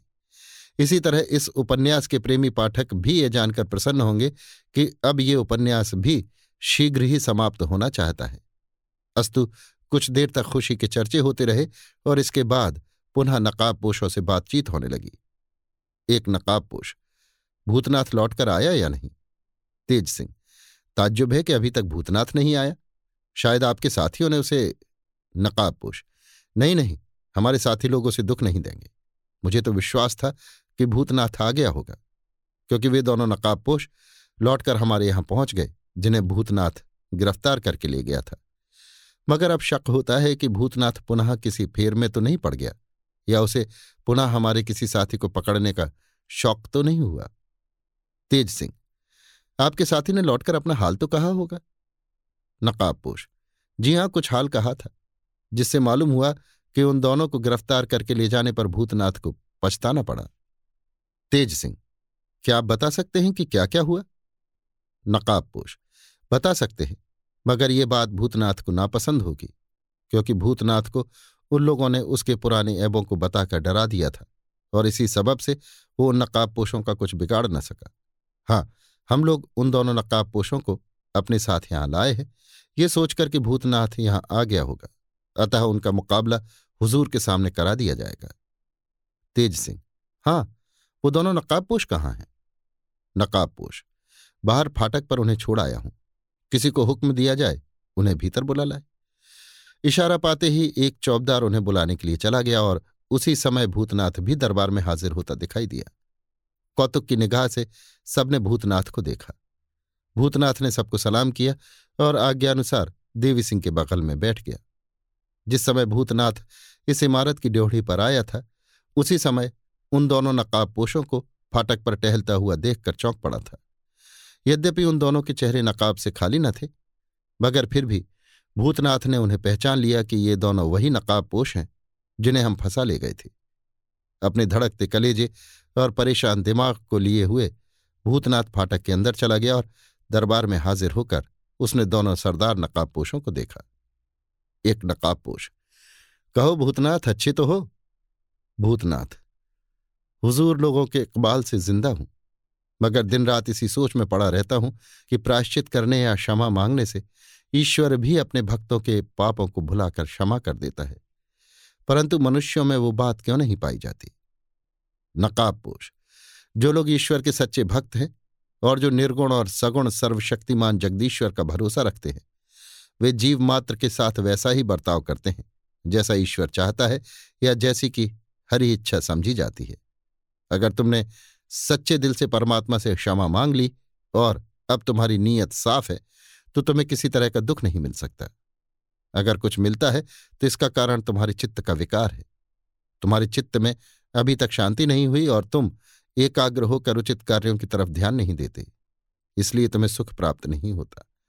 अब हमारा कहना इतना ही है कि तुम शांति के स्वरूप बनो और ज़्यादा खोजबीन के फेर में न पड़ो। यदि तुम इस बात को मानोगे तो निस्संदेह अच्छे रहोगे और तुम्हें किसी तरह का कष्ट न होगा। भूतनाथ, निस्संदेह आप उचित कहते हैं। देवी सिंह, भूतनाथ, तुम्हें यह सुनकर प्रसन्न होना चाहिए कि दो ही तीन दिन में कुंवर इंद्रजीत सिंह और आनंद सिंह आने वाले हैं। भूतनाथ, ताज्जुब से। ये कैसे मालूम हुआ? देवी सिंह, उनकी चिट्ठी आई है। भूतनाथ, कौन लाया है? देवी सिंह, नकाबपोशों की तरफ़ बताकर। ये ही लाए भूतनाथ, क्या मैं उस चिट्ठी को देख सकता हूँ? देवी सिंह, अवश्य। इतना कहकर देवी सिंह ने कुंवर इंद्रजीत सिंह की चिट्ठी भूतनाथ के हाथ में दे दी और भूतनाथ ने प्रसन्नता के साथ पढ़कर कहा, अब सब बखेड़ा तय हो जाएगा। जीत सिंह, महाराज का इशारा पाकर भूतनाथ से। भूतनाथ, तुम्हें महाराज की तरफ़ से किसी तरह का खौफ नहीं करना चाहिए, क्योंकि महाराज आज्ञा दे चुके हैं कि तुम्हारे ऐबों पर ध्यान न देंगे और देवी सिंह, जिन्हें महाराज अपना अंग समझते हैं, तुम्हें अपने भाई के बराबर मानते हैं। अच्छा अब ये बताओ कि तुम्हारे लौट आने में इतना विलंब क्यों हुआ? क्योंकि जिन दो नकाब पोषों को तुम गिरफ़्तार करके ले गए थे, उन्हें अपने घर लौटे दो दिन हो गए। भूतनाथ कुछ जवाब देना ही चाहता था कि वे दोनों नकाबपोश भी हाजिर हुए, जिन्हें बुलाने के लिए चौबदार गया था।